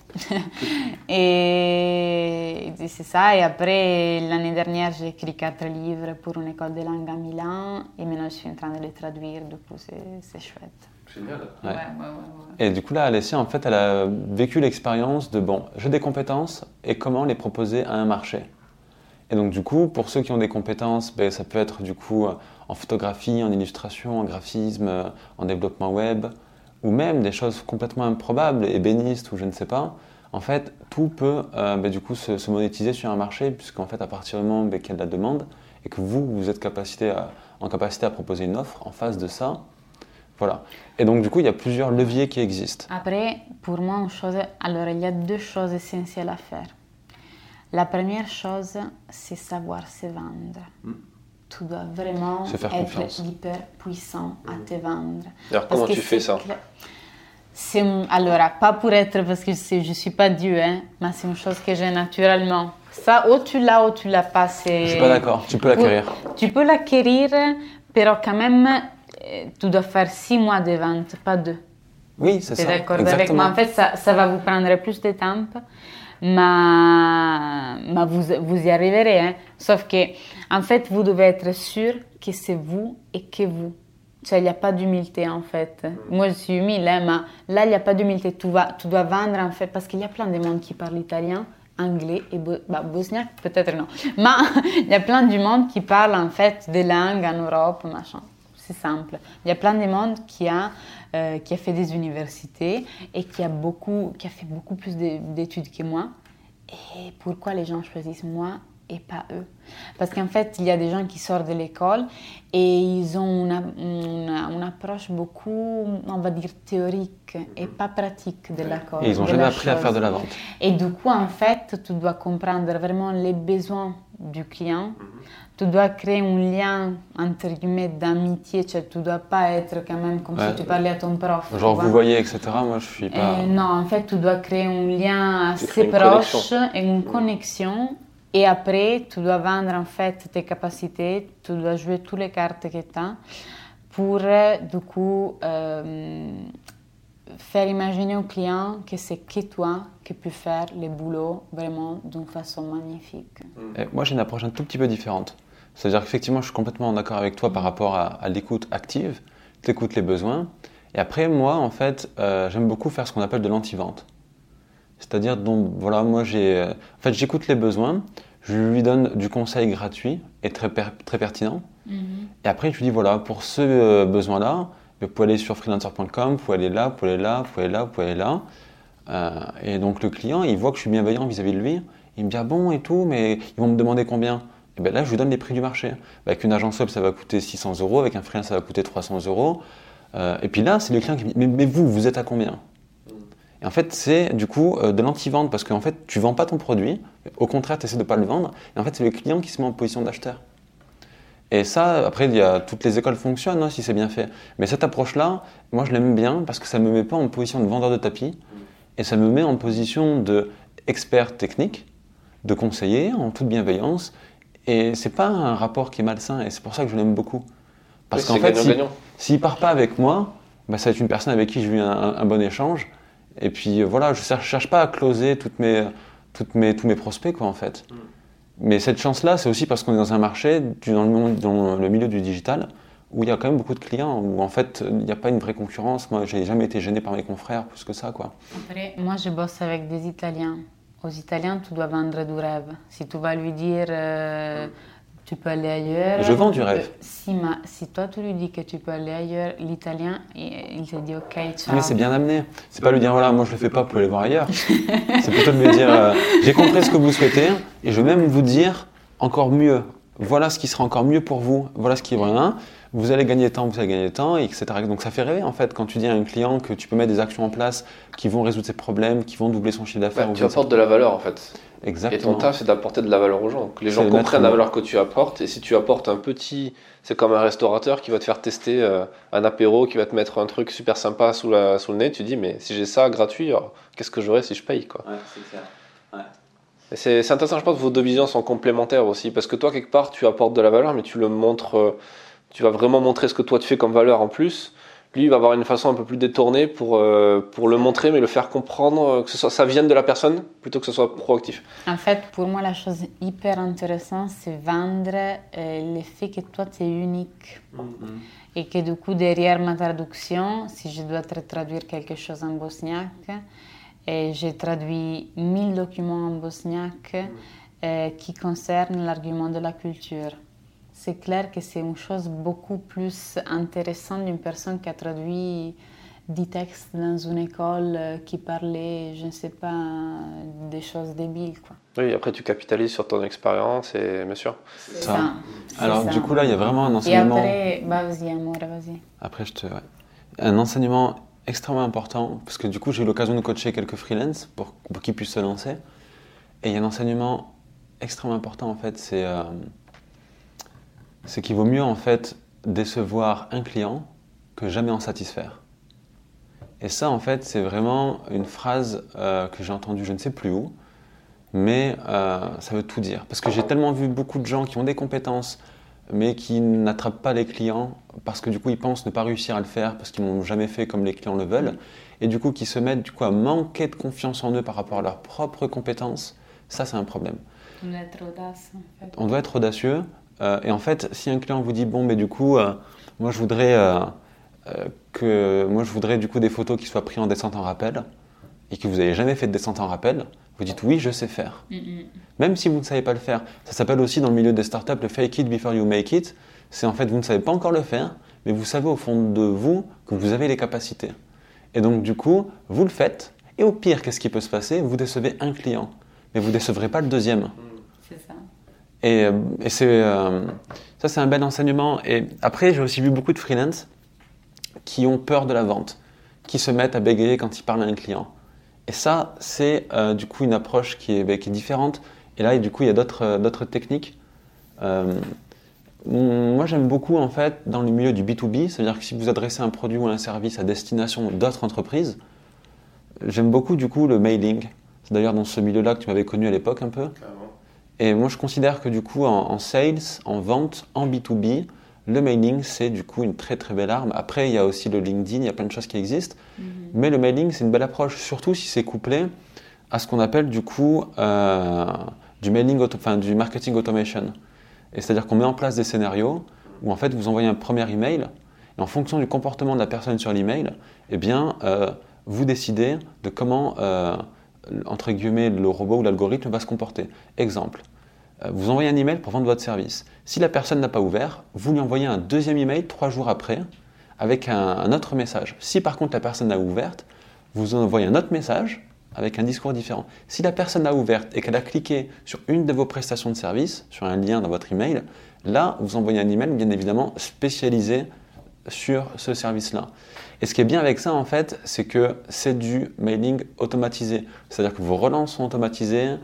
Et donc là, en fait, vous arrivez à décrocher des rendez-vous téléphoniques avec des gens qui euh, ont déjà plus ou moins du coup un intérêt vis-à-vis -vis de votre service. Donc c'est peut-être moins brutal pour vous que d'aller faire de l'appel sortant et d'aller appeler des, gens en mode prospecteur 1.0. Euh, donc c'est peut-être du coup une bonne approche de le faire par du LinkedIn, par le faire par du mailing. Euh, et euh, après, il y a aussi du coup les événements business où c'est plutôt sympa parce que les gens ils passent un moment plutôt agréable, ils sont décontractés. Donc ça c'est chouette. Il y a les clubs business, il y a le CJD que j'apprécie beaucoup. Le CJD Ouais, le Centre des jeunes dirigeants. C'est à Paris ça? C'est partout. C'est un club business payant. Je ne sais plus combien c'est, je crois 1400 euros l'année, mais j'ai peur de dire une bêtise. C'est comme un BNI en fait. C'est pareil, sauf que le BNI c'est américain, je crois que le CJD c'est français, ça a été créé après la Deuxième Guerre mondiale, si je dis pas de bêtises encore une fois. Et en fait, c'est beaucoup plus décontracté que la BNI. La BNI, en fait, tu viens, c'est pour faire du business, c'est clairement explicite. Le CJD, par contre, euh, tu vas pas pour faire du business à la base. Tu peux parler business dans les couloirs, mais quand y vas, c'est pour faire une activité avec des chefs d'entreprise. C'est pour parler développement personnel. C'est pour aller euh, s'entraîner à devenir clown. Et ça, je l'ai vraiment fait à Lyon, tu vois. C'est-à-dire tu vas dans un vrai cirque et tu as plusieurs euh, entrepreneurs en fait qui apprennent à, à, marcher sur une corde, à faire des activités que, qui se font dans les cirques. Et en fait, tu es là en train de vouloir euh, se mettre debout sur un ballon avec du coup un directeur achat d'EDF. Excellent. Ouais. Et du coup, là, c'est complètement décomplexé. Et eux, ils se veulent vraiment ne pas être du coup des BNI, euh, pas du tout quoi. Eux, c'est vraiment décontracté. J'ai plus les pris en tête malheureusement parce que c'était un moment que j'ai arrêté tout ça parce que justement pour, pour ma part, les activités de mailing que j'ai fait en 2016, en fait, m'ont apporté mes clients pour, euh, pour 4 ans. C'est-à-dire j'ai fait 2 mois de mailing et j'ai eu des clients pendant 4 ans et je les ai encore. Mm. Donc en fait, ça fait très longtemps que je n'ai pas fait de, de, de, vente pure en sortant, en faisant du mail ou de la prospection. Mais, euh, mais globalement, voilà, c'est des choses que je recommande, même aux gens qui ont du mal à, à s'exprimer ou qui peuvent même perdre leurs moyens quand ils sont face à un client, ce genre de choses. Garder, enfin, il faut vraiment que ces personnes-là gardent à l'esprit que, que du coup, ils ont une compétence en or, il faut qu'ils se valorisent, il faut qu'ils sachent, parce qu'en fait, c'est en, en, fin de compte un manque de confiance en soi. Et euh, le fait de réaliser des petits projets va en fait faire gagner en confiance. Moi, j'ai gagné en confiance pourquoi? Parce que j'avais fait une douzaine de petites startups dans ma chambre sans le savoir. Donc, quand j'étais face à un client, je pensais pouvoir tout révolutionner. Mm. Pour un graphiste, pour un photographe, etc., croyez en vos photos. Euh, faut qu'il... Mais ça, c'est pas facile. Hein, de... C'est vrai qu'il y a énormément de gens qui disent je sais pas me vendre. Et euh, c'est clair quand on, dé... quand on, déconstruit le problème, c'est pas je sais pas me vendre, c'est j'ai pas confiance en moi. Exactement. Au final. Et du coup, le problème, c'est que comment avoir confiance en soi quand dans ton environnement, tout, te, tout était fait pour pas que tu aies confiance en toi? Ça, c'est pas forcément euh, évident. Il faut, en fait, il faut faire des micro-succès. C'est comme ça que je l'appelle. C'est-à-dire qu'en en fait, c'est sûr que si à un moment donné, on crée Facebook, ben, on gagne de la confiance. Je suis d'accord. Mais en fait, faire des micro-succès, c'est ben, du coup, euh, je dis une bêtise, réussir à se réveiller tous les matins et faire du sport avant d'aller bosser. quoi. Un micro-succès. Réussir à créer un site vitrine euh, pour le coiffeur du quartier petit succès. Et en fait, à force de petits succès, on va gagner en confiance. Mais du coup, ça nécessite à chaque fois du coup, de sortir un peu de ta zone de confort, peu à peu à chaque fois. Et au bout d'un moment, quand un coiffeur va vous dire euh, Bon, mais est-ce que vous faites des sites? Là, vous n'allez pas bégayer parce que vous allez être. euh, bah oui, j'en ai déjà fait trois avant. Peut-être sous-payé, oui, mais du coup, vous avez acquis la compétence. Hum, Ça demande aussi quand même de devoir euh, se, se dire euh, tout ce que j'ai fait, ça a quand même de la valeur. Parce que euh, moi, je connais pas mal de photographes qui, qui suivent ce podcast aussi, qui, qui, qui pensent qu'ils repartent à zéro à chaque fois qu'ils ont une nouvelle prestation à faire, un truc comme ça. C'est pas forcément évident. C'est quoi ton conseil sur ça? Sur la partie confiance en soi? En fait, pour moi, il faut voir où tu veux arriver. Il faut que tu crées ton itinéraire. Tu crées ton itinéraire, tu crées tes étapes. Du coup, la première étape, pour faire ça, j'ai besoin de ça. Et chaque fois que tu accroches, on va dire, euh, les points à côté des tâches, entre guillemets, chaque fois que tu accomplis une tâche, c'est un petit succès, c'est une petite chose qui, te porte de plus en plus proche, on va dire, à l'objectif final. L'objectif fina- final, c'est de gagner 4000 euros par mois en étant photographe en voyageant le monde. Qu'est-ce que je peux faire pour faire ça? Et là, tout est construit à- grâce, on va dire, à, à des amis qui font la même chose, ou même euh, sans honte ni rien, tu trouves des photographes sur Instagram qui font ça et tu lui écris tout simplement des messages. Comment t'es arrivé à faire ça? Première Et étape. Franchement, il faut vraiment pas avoir de, de la honte ni rien. Il faut vraiment demander La comment pire réussi, euh, comment as réussi à faire ça, etc., etc. Après, il y a plein de façons de le faire parce que hum, il faut vraiment mettre toutes les possibilités que tu as pour réussir. tu vois. Par exemple, là, on était en train de parler et je me suis dit, un photographe qui veut voyager le monde et avoir quand même euh, l'aspect, un aspect quand même euh, plutôt sûr, entre guillemets, c'est d'écrire à tous les couples de digital nomades qui ont de 10 000 à 20 000 followers, est-ce que vous avez besoin d'un photographe qui vous suive pendant vos voyages?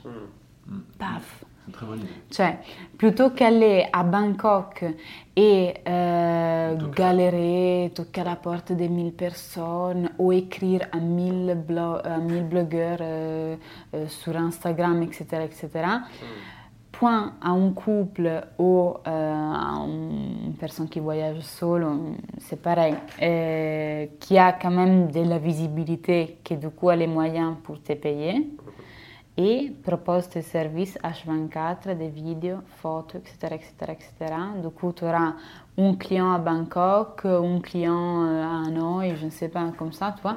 Et c'est des gens avec lesquels tu collabores sur une base euh, fixe, euh, etc., etc. Et pour moi, pour du coup vendre ça, vendre tes prestations, etc., etc., hum, notamment une chose essentielle, c'est de créer ta propre identité.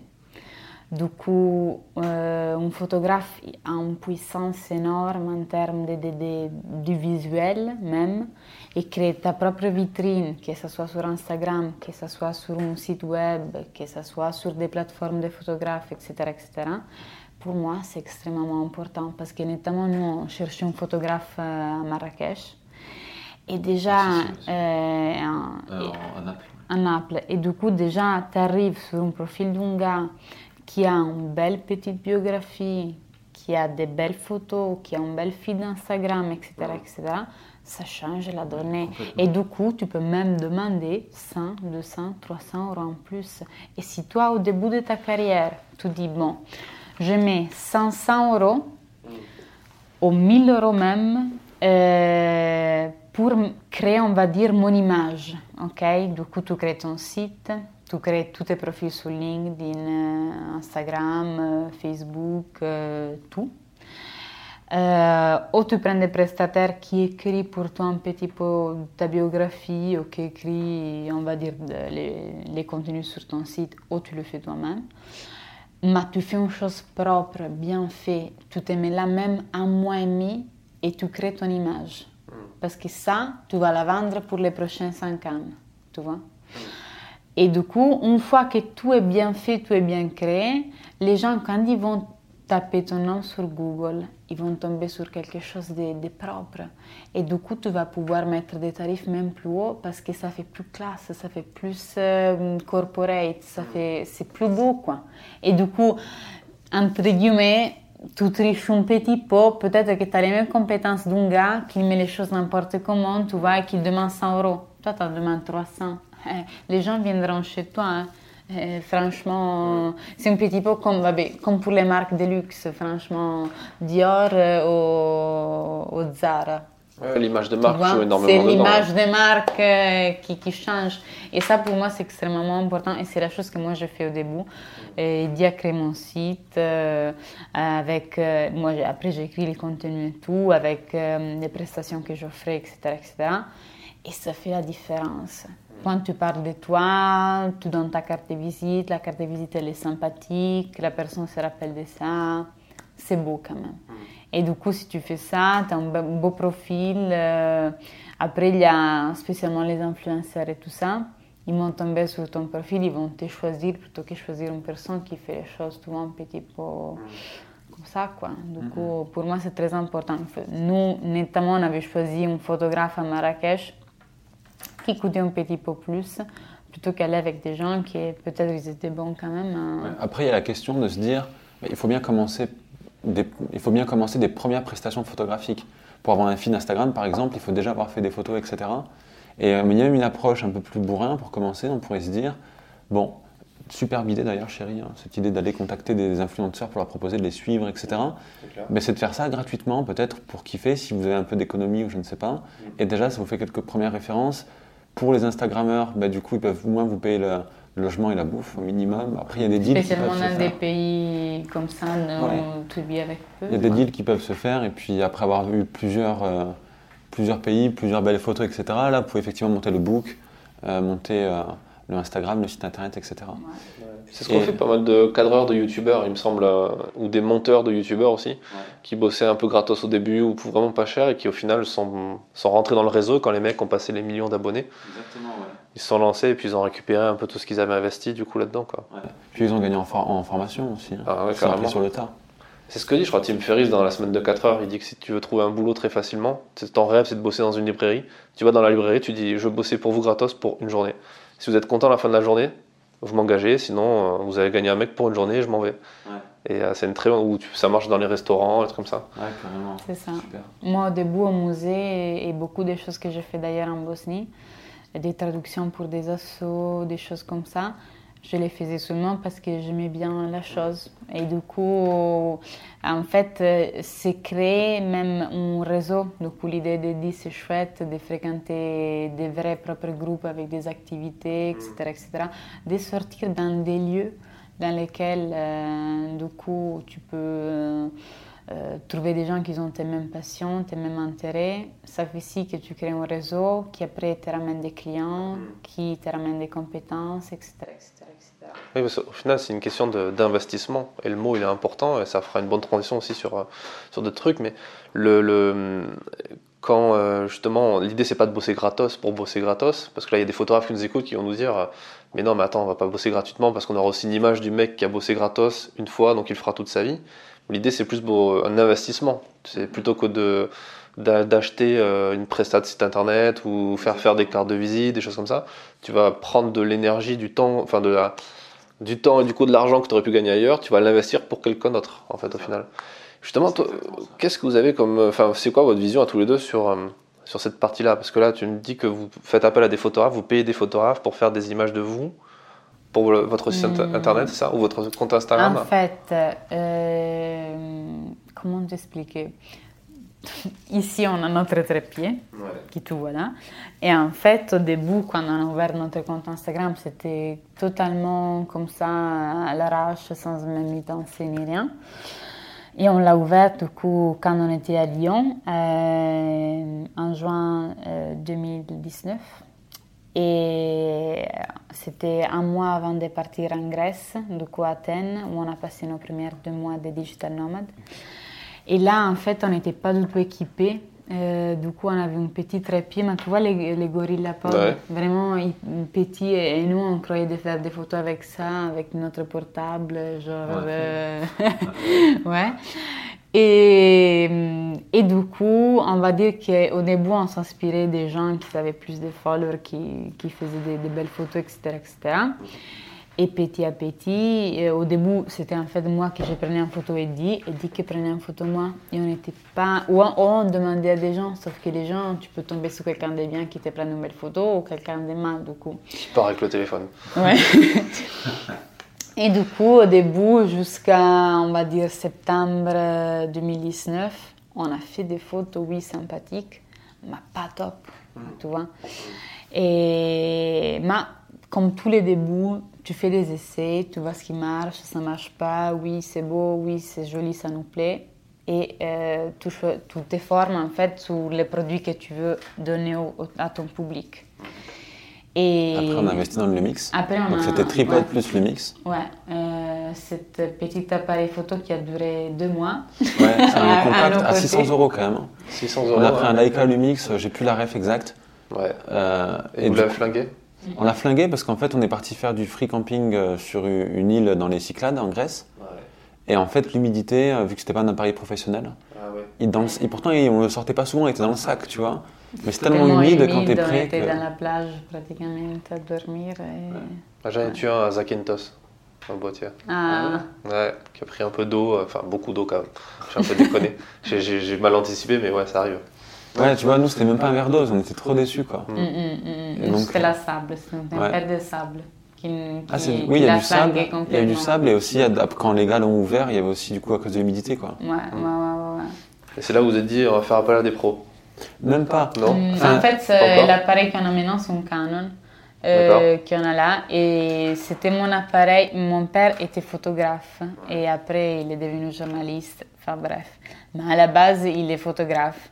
Et du coup, il me l'avait offert quand j'avais 15 ans, 16 ans. C'est un Pour, euh, on 550 va dire, me donner la passion de la photographie. Et J'adore la photographie, mais je ne suis pas devenue photographe. Mais en fait, euh, après, il est super utile. Maintenant, on l'utilise avec beaucoup ce trépied. Et en fait, la transition du trépied, au début, on s'était dit, bon, il nous faut un photographe, il faut qu'on sollicite des gens. Donc, on, on allait sur les plateformes de photographes. Ouais, ouais, ouais. Mais c'était vraiment cher, en fait. Enfin, vraiment cher, non, c'est les prix du marché, si tu veux. Vous Et n'avez pas le budget encore pour Mais ça. nous, par rapport en fait à notre activité digital nomade, à notre Instagram, etc., il n'y avait pas le budget. Donc du coup, euh, on s'est renseigné et on a vu en fait que beaucoup de gens euh, sur Instagram, des couples justement, préféraient l'utilisation d'un tripode. Euh, pardon, D'un trépied, autant pour moi. Et en fait, les trépieds, on adore. Et euh, pour, dans notre cas, du moins, on trouve même ça mieux. Ouais. Parce que du coup, on, on peut prendre autant de photos qu'on le souhaite. C'est bête à dire, mais en fait, quand tu as un prestataire, bah, du coup, tu n'oses pas lui demander une, une douzième prise de la même photo au même endroit.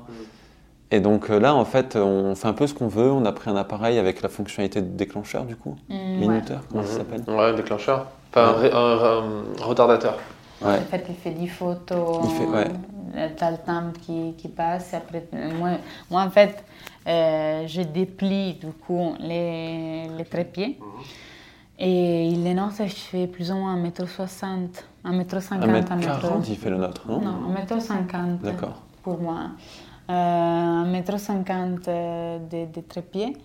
Et en fait, euh, on trouve un beau spot, et dit ses positions, je, je cadre l'image, je mets le focus et tout. Et après, je, je déclenche. euh, Il déclenche, donc il a 3 secondes pour venir du coup me rejoindre. Donc moi j'étais utile pour le focus. Et après du coup il y a 10 secondes, 10 secondes de, non, 10 photos qui s'enclenchent quoi. Tac, Ouais. tac, tac, tac, tac.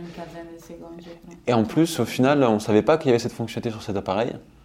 Et c'est quand on a cassé du coup le, le Leica là, Oui, le Lumix, que du coup on a découvert ça. Donc l'inconvénient c'est que lui c'est pas un compact, euh, c'est un réflexe. Ouais. Et donc du coup il est plus lourd. Et donc quand tu l'as sur le coup, ben... Mais la qualité, c'est nettement meilleur. Et quand tu regardes les hybrides, hein, les hybrides, c'est pareil. Hein. Enfin, c'est mieux maintenant. Ouais, c'est euh, les bridges, c'est comme ça que ça Hybride, s'appelle hybride.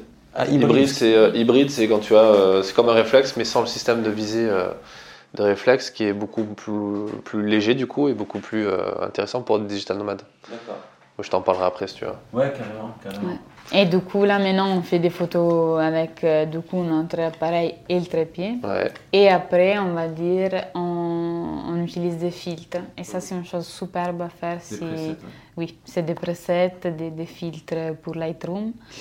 Et ça, pour moi, c'est c'est chouette à faire. Euh, Vraiment, si vous êtes photographe, si vous avez des compétences, euh, créez des filtres. Créer des filtres. il y a beaucoup de photographes américains, enfin de youtubeurs euh, photographes américains qui font ça, qui vendent les, leurs Exact. presets. Bon, du coup, on a été leur client, entre guillemets, dans le sens où nous, on a acheté du coup une centaine d'euros de presets euh, pour qu'en fait ça puisse fit euh, plus ou moins avec toutes nos photos. Après, on fait la colorimétrie, on les travaille un petit peu quand nécessaire. Mais du coup, ouais, on a acheté des presets parce que nous, on est formation, on n'est pas vraiment dans la photo, etc. Donc, on a acheté des presets, on a mis Lightroom sur mobile et sur le desktop. Et du coup, on s'est un peu entre guillemets auto-formé. Même si on a encore beaucoup de compétences à apprendre. Ouais. Moi, je pense la next step, ça va être qu'on se mette du coup un peu plus à Photoshop pour. euh, Ouais. Après, carrément, euh, nous, là, on est au début, on a 2000 followers sur Instagram et tout. Ouais. Mais moi, je crois que dès qu'on aura beaucoup plus de gens qui nous suivent, etc., etc., un, euh, vraiment avoir un photographe à nos côtés, ce serait vraiment L'idéal. L'idéal, Parce parce, qu'il y, y a la vidéo aussi. il y a la vidéo aussi. La vidéo aussi, c'est chouette. Sauf que déjà, nous, là, bon, ça fait, on va dire, huit mois qu'on fait des belles photos, etc., etc. Et ça prend quand même beaucoup de temps parce que les, les, les Instagram et tout, avoir un beau profil et tout, ça prend du temps. Il ne faut pas se le cacher. Euh, avoir un photographe qui gère ce côté des photos, des couleurs, de créer un beau feed Instagram, d'avoir un, un sens esthétique sympa, euh, etc., etc. Ça c'est chouette, de créer des vidéos, de faire des vidéos sur, sur YouTube même. euh, euh, c'est chouette. C'est chouette parce que tu as, une autre, on va dire, une autre façon de- de- d'avoir du public. Pardon, voilà. Tu as une autre façon d'avoir du public et, et c'est chouette. bien sûr. Ouais. Et du coup, c'est c'est les valeurs rajoutées. Et c'est quoi votre, vos objectifs sur, sur ce projet? Alors, Parce qu'on a bien compris vos deux activités. Euh, là, vous vous mettez en commun, donc vous continuez, vous avez un peu, enfin, vous continuez vos activités de prestation de services euh, et le fait de voyager ensemble vous permet de le faire, donc c'est très bien. Bon, après, toi, tu es un peu plus sur l'automatisation aussi, si j'ai bien compris aussi. Parce que les prestations de services, elles sont automatisées quelque part. C'est pas toi qui le fais directement. Ouais, elles sont pas automatisées puisque en fait, euh, j'interviens encore beaucoup en gestion de projet parce qu'en fait, les clients sont en front avec moi et moi, je suis en front avec les équipes de développement au Togo. D'accord. T'as pas quelqu'un qui fait le, le lien en management à ta Non. place, en chef de projet? Pas encore. Ben, ça s'est fait en fait à un moment donné avant que je me nomadise. J'avais un chef de projet, etc. Ça se fait un petit peu, mais en fait là, j'ai fait le choix de, de le faire. Mais du coup, euh, c'est une très bonne question. euh, ce que tu viens de poser par rapport bah, à notre projet, par rapport au blog, est-ce qu'on souhaite continuer d'être prestataire ou pas? Parce que moi aussi j'ai lu le livre de Tim Ferriss. Comme beaucoup de D'ailleurs- je pense. D'ailleurs, à ce moment-là, on était dans un hamac, dans une île des Cyclades, sans électricité et sans eau. Et euh, c'était une super belle expérience. Et on se nourrissait, j'avais un harpon, on avait un sac de riz. Et on a tenu 22 jours comme ça en mode survie. euh. De Ah, deux qui meurt. Vous avez fait une cérémonie à la Colanta. Et ouais, et au final, du coup, ouais, on avait nos, nos affaires dans les fontaines. on- C'était assez hardcore, mais c'était une belle expérience de vie. Bref, c'est là-bas que j'ai lu le fameux livre qui m'a beaucoup plu. Je me suis mis du coup à l'offrir à tous mes proches. Et, euh, et donc en fait, notre, euh, notre objectif avec euh, Digital Nomad Couple, qui est en fait du coup le blog qu'on fait, c'est aussi notre Instagram, etc. euh, c'est en fait de créer un blog pour montrer aux gens qu'on peut voyager d'une manière complètement différente. Parce qu'en fait, nous-mêmes, euh, à l'époque, quand on voyageait, euh, quand avant de rencontrer Alessia par exemple, quand j'allais en vacances avec mes parents ou avec mes amis, etc., et bien, du coup, on allait dans un endroit, on allait sur TripAdvisor et on regardait du coup les endroits les plus touristiques, on s'y rendait, on était content et on rentrait à la maison. Ça s'arrêtait là. En fait, si tu regardes les choses avec de la hauteur, oui, des activités sportives dans des endroits sympas, etc. de temps en temps, mais sur le point de vue culturel, ça s'arrêtait là. Et je trouvais ça un peu triste en fait, de juste aller voir euh, un monument et de rentrer à la maison. Et donc du coup, le fait euh, de voyager d'une part en tant que nomade, mais aussi du coup avec le projet du blog qu'on a, c'est différent. Pourquoi? Parce qu'en fait, on va dans des endroits pour vivre avec les locaux. Par exemple, on ne va pas dans les hôtels luxueux, on va, euh, ben, comme tu as pu le voir en Grèce, dans des plages de nudistes grecs, tu vois. Ah, même dans des ghettos. Ah oui, des à, ghettos, à Athènes, on a vécu dans le ghetto africain. Et Athènes, euh, du coup, c'est une ville qui a été ravagée par euh, la crise, Ouais. la drogue, euh, les clandestins, l'immigration. Il y a eu énormément de choses qui ont fait que, euh, bah, du coup, la ville est, est en feu. Et, je sais pas c'est quoi, ils sont en feu et en sang? À feu et à sang. à feu et à sang. Mais vraiment. C'est-à-dire qu'il y a un quartier euh, révolutionnaire qui s'appelle Exarchia. Et en fait, imagine un quartier cerné par les Gilets jaunes, Hmm. un quartier comme les Carmes. euh, cerné par les gilets jaunes. Les- la police ne peut plus rentrer et tous les jeudis, c'est cocktail, c'est cocktail molotov et tout ça, tu vois. Et en fait, dans ce quartier-là, il y a tout qui se fait. Malheureusement, il y a la drogue qui s'y est installée, au-delà de l'aspect révolutionnaire. Et la drogue, ça a créé des problèmes, du coup, parce qu'il y a du deal, il y a de la violence, il y a toutes ces choses-là. Exactement. Et, euh, et en fait, si tu veux, c'est des quartiers assez difficiles. Et nous, en fait, on va proche de ces quartiers, voire parfois dans ces quartiers-là, pour vivre avec les locaux et comprendre vraiment les problèmes des pays dans lesquels on va. Donc en fait, oui, on aime bien être un peu lifestyle, entrepreneur lifestyle, tout ça. Mais nous, ce qu'on aime par-dessus tout, c'est quand on voyage dans un pays, s'approcher de la culture. Et nous, on a l'intime conviction que la culture d'un pays, c'est à travers les habitants du pays qu'on la découvre.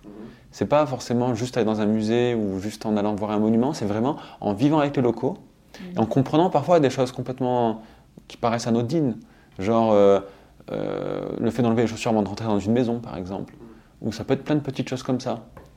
Et en fait, on découvre ben, toutes la- la- les coutumes, toute la culture euh, des gens, justement en vivant avec eux, et surtout en faisant des interviews. Parce qu'en fait, à travers le blog, ce qu'on fait, c'est qu'on fait des interviews sur des sujets qui sont des problèmes dans des pays. Tu vois Euh, sur, euh, Par exemple, en Grèce, on a traité le sujet de la crise. Donc on a parlé du coup à une architecte qui a tout perdu au moment de la crise de 2008. Et, euh, et donc elle nous a expliqué que du jour au lendemain, elle n'a plus de clients, que la, la maison qu'elle avait achetée, ben, elle valait plus rien, que Ça, tu veux l'exporter comment? Tu en fais un article, un reportage et tu le mets sur le blog? Pour le moment, en fait, on retranscrit l'interview audio parce qu'en fait, on commence tout juste pour le moment. Donc en fait, on n'a même pas de micro-cravate, on utilise le téléphone. Et après, l'audio, on le retranscrit à l'écrit pour qu'il y ait du contenu textuel, ce qui est aussi bon pour le SEO, pour le blog. Et après, on compte effectivement euh, s'orienter sur du podcast. Ouais, ouais, ouais. Ça, c'est un, un travail de journaliste, au final. Mais tu c'est la passion d'Alessia, écrivaine, journaliste. D'accord. Mais alors, du coup, ce blog, c'est une sorte de média, du coup, dans lequel vous allez mettre vos propres reportages? On va dire que les blogs, c'est un petit peu tout. En fait, si, si tu atteins et tu veux voir euh, un bon resto où te mettre bien un soir, tu vas le trouver dans notre blog. Mais si Mais par si tu vas contre... prendre à ajouter des cocktails Molotov, Exactement, tu peux trouver ça aussi. Et si tu veux éviter les cocktails Molotov. Et en fait, c'est vraiment euh, hyper, hyper, hyper complet parce que ça parle euh, à la fois du lifestyle, du coup, euh, notamment le lifestyle, la, vie d'une digital nomade à travers le monde. Du coup, euh, des petits conseils, des petites astuces. chaque pays, du coup, par exemple, la Grèce, sur l'article qui concerne la Grèce, tu pourras trouver la partie, on va dire, hôtel, Airbnb, euh, combien ça coûte, etc., etc. La nourriture, combien ça coûte. Euh, on a fait même une, euh, comment je peux dire, un daily budget, du coup, les- un budget quotidien sur lequel tu peux vivre à 2, 25 euros, 30 euros, Et, 45 et pour euros. chaque pays, on fait le daily budget. Ouais, ouais, ouais. Après les transports, même comment bouger en ville, à Athènes, euh, est-ce que c'est cool de prendre des ferries, de, de quel port de la ville, au sud, à l'ouest. Il y a plein, plein, plein, plein, plein de, de- de- de conseils pratiques, des vies pratiques pour un digital nomade, parce que malheureusement, c'est pas que te mettre dans des beaux endroits et travailler et gagner 5000 euros par mois, mais c'est aussi des choses compliquées, notamment pour l'Internet, la connexion, elle est stable, elle n'est pas stable, euh, trouver des beaux lieux, euh, des coworking, des, plein de choses. Du coup, il y a, on va dire, beaucoup de valeurs pour qui euh, cherche de se nomadifier euh, et qui bosse notamment avec l'Internet, n'importe dans quel domaine, mais avec l'Internet.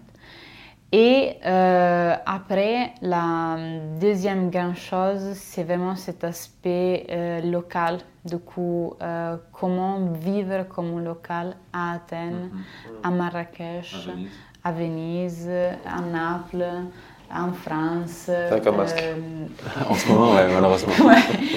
et comment c'est du coup vivre euh, et on va dire euh, comprendre la vie euh, d'un Athénien plutôt que, que s'arrêter à regarder des, les news sous, je ne sais pas, la télé où ils disent oui, en fait, la Grèce, elle est en crise. Non. Qu'est-ce qui se passe vraiment, tu vois. On rencontre l'histoire, la mentalité. On a fait une interview magnifique euh, à Damianos. Hein, ouais, il y a une ONG. Ouais. Magnifique, ouais. En fait, c'est une ONG qui a créé du coup une école d'informatique gratuite pour tous les clandestins, les immigrés, même du coup les Grecs qui n'ont pas de travail. Et c'est des cours de développement web intensif, enfin web et mobile. Ça s'appelle Social Hacker Academy. Et donc du coup, euh, lui, il se dit, bon, mais plutôt donner du poisson aux gens qui ont besoin de manger, je leur donne la canne à pêche. Mais c'est bien pensé parce qu'il y a un modèle sélectif. Euh, ceux qui, enfin, il y a des cours pendant une semaine, il y a une sélection naturelle qui se fait quoi. Et après, il y a que les bons et ceux qui sont courageux qui restent. Et c'est une belle école. C'est une belle école et puis c'est gratuit, il y a un système de financement derrière. Et, du coup, et on a fait une très belle euh, interview. Et il y avait du coup le directeur de l'ONG et du coup un réfugié politique congolais qui était du coup élève et qui nous racontait son expérience. Donc on a fait une interview à euh, ce réfugié politique congolais qui a une, histoire fabuleuse, fabuleuse, extraordinaire, c'est plus le mot. Dans le sens où il travaillait en fait pour le bureau qui respecte les droits de l'homme au Congo, sauf que c'est le Congo et que si tu fais ton travail et que tu es dans ce bureau-là, en fait, tu fais peur au président. Mais ils sont obligés, pour être la République euh, démocratique, en fait, ils sont obligés d'avoir ce fameux cabinet qui est, censé faire respecter les droits de l'homme. Il s'est mis à faire une, une, base de données avec tout ce qui n'allait pas. Et il a fini en prison. En prison au Congo, et puis il s'est évadé en avion. Ah ouais. il, est arrivé en Turquie. Il a fausse passeport en Turquie, après il est arrivé avec les, les bateaux en Grèce. Et maintenant il est à Athènes. Et du coup, c'est vraiment chouette parce que, par exemple, avec Damianos, du coup, les gars qui a, qui a créé tout ça, on a parlé de euh, comment créer un, comment ça se dit en français? Euh, ONG. NGO, ah, ONG. ONG. une association. Une association ouais. en Grèce. Euh, Est-ce qu'en Grèce, ça marche le crowdfunding ou pas? Et il y a plein, il y a, il y a eu plein, plein, plein d'aspects comme ça, ouais. sympathiques, euh, un petit peu comment ça marche euh, l'entrepreneuriat en Grèce, est-ce que c'est compliqué, est-ce que c'est possible et tout? Et tout ce contenu, comment vous voulez le monétiser? Concrètement ah, je, je, vais tout te dire. Mais juste pour euh, revenir rapidement sur ce sujet, ouais. en fait, on écrit dans le blog ce que nous, on aurait aimé lire avant d'arriver. Mmh. Voilà, globalement, c'est ça. Et après, par rapport aux interviews, on oriente toutes les questions des interviews pour pas que la personne elle, elle se lamente ou qu'elle explique ses problèmes, mais plus qu'elle nous explique toutes les solutions. Donc le réfugié politique congolais, on lui a posé des questions pour que ses réponses soient vraiment des solutions concrètes. Et le gars nous a dit, bon, ben, je suis rentré dans une église, j'ai joué au piano, et du coup, grâce à ça, il s'est intégré dans une certaine société là-bas, tu vois. Et, et, voilà, donc c'est comme ça qu'on mène nos interviews. C'est tout le temps un problème, et nous, on veut savoir les solutions pragmatiques que le mec a trouvées, pour que d'autres personnes qui ont ce problème-là puissent comprendre ce qui s'est passé. Mais on a, du coup, on traite aussi du coup l'homosexualité au Maroc, euh, plein de choses comme ça. Comment ouvrir un business au Maroc en étant français, en étant anglais, en étant italien, c'est vachement cool. Euh, la femme dans un pays du Maghreb, euh, plein de sujets, on va dire, euh, chauds, entre guillemets. Et on va parler avec des gens, des locaux ou pas qui, qui, habitent du coup dans les pays qu'on visite, dans lesquels on habite beaucoup. Et, et, eux, ils nous parlent de la solution qu'ils ont trouvée au problème. Et du coup, c'est, on va dire, ça, ça peut servir comme aide aux gens qui veulent faire la même chose. D'accord. Ouais. Et pour la monétisation. En fait, pour l'expérience, ouais. Et donc là, ouais, la monétisation, euh, globalement, en fait, il y a plein de manières de monétiser un blog.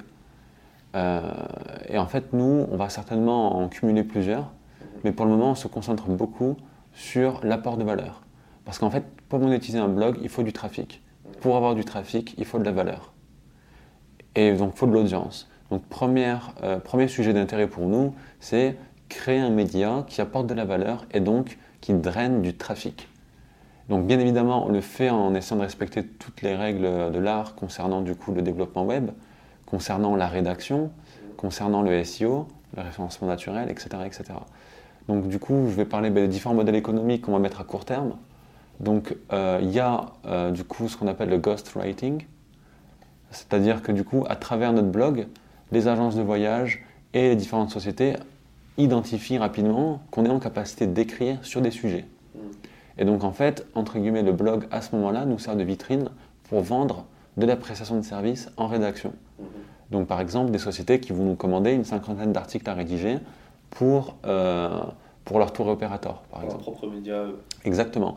Donc ça, encore une fois, c'est un, un, un business model qui est basé en fait sur la vente de prestations de services. Donc pour nous, c'est pas ce qu'il y a de plus sexy, mais à court terme, c'est ce qu'il y a de plus euh, rentable. Mm. Tant qu'on n'a pas beaucoup de trafic, en fait, on vend de, euh, surtout Alessia, parce que c'est Alessia qui rédige tout sur le blog. Euh, donc là, on vend en fait de la rédaction à très court terme, parce que c'est la solution de facilité, le blog nous sert de vitrine, etc.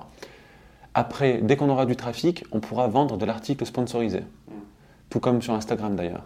En fait, en fonction euh, bah, de l'audience qu'on a, de est-ce que l'audience est spécialisée sur un sujet donné, parce que des fois, en fait, on peut même euh, monétiser ses posts Instagram ou ses articles sur le blog, même avec 2000 followers et 2000 visiteurs par mois sur le blog. S'ils Si- Si, tu as tout compris, si on est sur des sujets de niche, etc. Donc nous, on est sur le digital nomade couple, donc c'est euh, assez ciblé, mais, mais pas autant qu'une personne qui serait vraiment spécialisée, comme on a vu dernièrement, une personne qui faisait que le monde des Walt Disney à travers le monde. Il y a des gens qui sont beaucoup plus spécialisés. Mais du coup, nous, on l'est en tout cas dans ce domaine. Et euh, on compte monétiser du coup de la création de contenu. Par exemple, demain, il y a euh, un hôtel ou un coworking qui souhaite du coup avoir un article sur notre blog. Pourquoi? Parce qu'il souhaite bénéficier de notre audience et aussi de notre trafic. Quand je parle de trafic, en fait, je parle de référencement naturel. C'est-à-dire quand il, quand il y a un article sur son coworking sur notre blog, eh bien du coup, ça lui promet une certaine position sur Google. Parce que notre blog, de manière générale, à ce moment-là, il aura un certain potentiel, un certain, ce qu'on appelle du jus en SEO. Donc ça, c'est le deuxième business model, euh, donc l'article sponsorisé, euh, qui va aussi avec tout ce qui est Instagram, post, Instagram, story, etc. Et puis on, on s'est renseigné aussi sur comment en fait monétiser son Instagram, parce que pour le moment, en fait, on a quasiment 2000 followers. On n'a pas encore enclenché ces business models-là de je vends des posts, je vends l'article sponsorisé, mais c'est des choses qui vont arriver assez rapidement, je pense. Mais globalement, en fait, le calcul, il se fait par rapport euh, au ratio. C'est quoi le terme Intérêt? Hmm, Tu sais, les 34%. C'est de la... C'est, je crois de l'intérêt qui est de l'engagement. Ouais, de l'engagement, c'est ça le mot-clé. C'est de l'engagement. C'est-à-dire qu'en fait, les spécialistes qui vont aller t'acheter en fait, du contenu, euh, c'est-à-dire les directeurs de marketing des sociétés qui font du social marketing, etc., qui veulent t'acheter en fait, de la visibilité, ils vont regarder en fait l'engagement de ton audience vis-à-vis de ton contenu. Et pour ça, tu as des calculateurs en ligne où tu mets ton, ton compte Instagram, et du coup, tu par rapport au nombre de photos que tu as, au nombre de likes, au nombre de commentaires, il te sort un pourcentage. Nous, par exemple, on a 34% de taux d'engagement, et c'est en fonction de ça qu'il te dit, bon, en vue de l'engagement que tu as et de ton nombre de followers, tu peux monétiser X euros ton post. Pour information, nous, on est quasiment à 2000 followers avec 34%, et du coup, on nous sort du 70 euros par post Instagram. Ok. Voilà. Bah, ce qui n'est pas très cher. Ce qui n'est pas très cher, non. Et c'est ce, qui, euh, c'est ce que le calculateur nous sort. Mais on est dans un monde, en fait, où euh, c'est de l'opportunité. Bien sûr. Donc. Tu as tout compris. Donc ça, on verra. Nous, en fait, on ne compte pas à court terme monétiser des posts Instagram. Je pense pas. En fait, l'idée, c'est plus de, de- de vendre du contenu et pour moi, notamment, d'arrêter de, du coup, bosser pour certains clients et de me focaliser complètement sur des sujets qui me passionnent, genre les voyages, plutôt qu'écrire les contenus pour des hôtels ou des restaurants. C'est vraiment de, de me spécialiser dans les- dans- dans l'écriture des contenus dans, le- dans les domaines du voyage. Oui, pour ton propre média aussi. Exactement, exactement. C'est clair. Et après, par rapport au poste, en fait, euh, tout ça va dépendre du client. Parce que euh, au client, tu peux lui vendre les posts, tu peux lui vendre la story, tu peux lui vendre euh, l'article sur ton blog, tu peux lui vendre plein de petites choses qui après, ça va te créer une petite enveloppe. Et déjà, en commençant avec un par mois, deux par mois, trois par mois, petit à petit, tu vas créer ton réseau et, et c'est ça. C'est ça. Donc, business model, on a ghostwriting, Mhm. article sponsorisé, Faites de l'affiliation aussi et c'était le troisième, troisième. justement, lien d'affiliation. Pour nos, on voulait commencer avec nos sacs. On a acheté des backpacks. Ouais. Et d'ailleurs, c'est Damianos, euh, du coup, le directeur de l'ONG, qui nous a parlé de ça. Parce que nous, on a s'appr- s'apprêté à prendre des sacs à 300 euros, tu sais. Donc bien cher et tout ça. Et donc ça faisait 600 euros de sac quand même, c'est le prix de l'appareil photo. En fait, on s'est dit. euh, Enfin non, c'est rien dit du tout. C'est le gars de l'ONG qui nous a dit non les gars, arrêtez vos conneries, il y a des sacs sur Amazon à 30 euros, ça fait le job. Et c'est vrai que ça fait le job. Ils sont vraiment cool. Ouais, c'est 44 litres, c'est du, euh, ça passe en cabine. Ouais. et il y a tout l'espace qu'il faut. Vous n'avez pas de ga- bagages en soute? Non, ça c'est de l'handicap euh, réel quoi. Les bagages en soute, les bagages à roulettes et tout ça, c'est ce qu'on souhaite éviter à tout prix. Ouais. Là, je viens de Parce que- faire, moi, je viens de faire un tour du monde de 4 mois avec un bagage cabine aussi. Et euh, c'est génial, ce sentiment de liberté, d'avoir ton propre. Enfin, tout ce que tu as, tu le portes facilement. C'est c'est quoi les, les sacs que vous utilisez? S'appelle Santiago. C'est Cabine Max, la marque, mais ils en font plusieurs. C'est le Cabine Max de 44 litres. On pourrait te le mettre pour que tu mettes en lien de la vidéo, Ça marche. en description. Je vous mettrai un lien affilié à moi du coup. exact. à 50-50. Exact, on en reparlera. Et donc l'affiliation, voilà, ça c'est un sujet. Effectivement, on, commence, on pense à nos sacs, mais ça peut être autre chose. En fait, tout ce qui nous est utile, on va essayer d'avoir des liens d'affiliation. Ça va être du service. On fait de l'affiliation sur les banques en ligne qu'on utilise.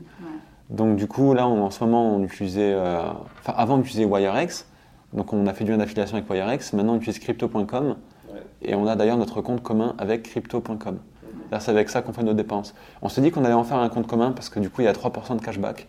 C'est-à-dire que sur tout ce que tu achètes avec ta carte bleue, euh, sauf à la pompe à essence, eh bien, du coup, tu as 3% de discount. Et ça, c'est vraiment superbe, surtout si tu fais plein de dépenses à la carte bleue. Donc, tu, bloques, tu bloques quand même pas mal d'argent euh, de côté. Ouais, c'est vrai. 1000 euros, non? C'est 500 MCO. Donc, du coup, euh, c'est entre 1500 et 2000 euros que tu bloques pendant 3 mois seulement. Vraiment, ouais. Mais c'est c'est bien de le dire parce que tu vois, par exemple, je suis tombé sur crypto.com et quand on m'en a parlé, c'était 5% de cashback, ce qui est énorme. Mais là, il faut bloquer 250 000 euros, je crois, un truc comme ça, pour avoir la carte, euh, la carte magique. Mais déjà, juste avec une carte simple, tu peux récupérer 1%, je crois, sans avoir à bloquer d'argent, ce qui est déjà, ce qui est déjà énorme. Tu bloques un- Il me semble que tu bloques, mais je suis plus sûr. Hmm, tu bloques pas. Ah si, si, tu bloques, c'est 0,5 si tu bloques pas, et si tu bloques, tu as un 5. Nous, on avait bloqué 5000 euros. Euh, ce que je mettrai des liens dans, dans le- dans le- la description de, cet- de cet épisode. Et puis, euh, si les gens sont intéressés pour avoir plus d'infos sur les cryptos, je mettrai aussi un lien vers ton, vers ton mail ou quelque chose qui permettra de tomber sur toi. Et si les gens sont intéressés, il faut qu'ils nous envoient un mail pour nous proposer de faire, nous demander de faire un épisode que sur ça, peut-être. Ça pourrait être intéressant, que sur la crypto. la crypto-monnaie, c'est du coup euh, quelque chose qui peut aussi permettre d'être- d'avoir une indépendance financière, d'avoir des revenus passifs. Et donc, il y a une corrélation directe avec le nomadisme et la liberté.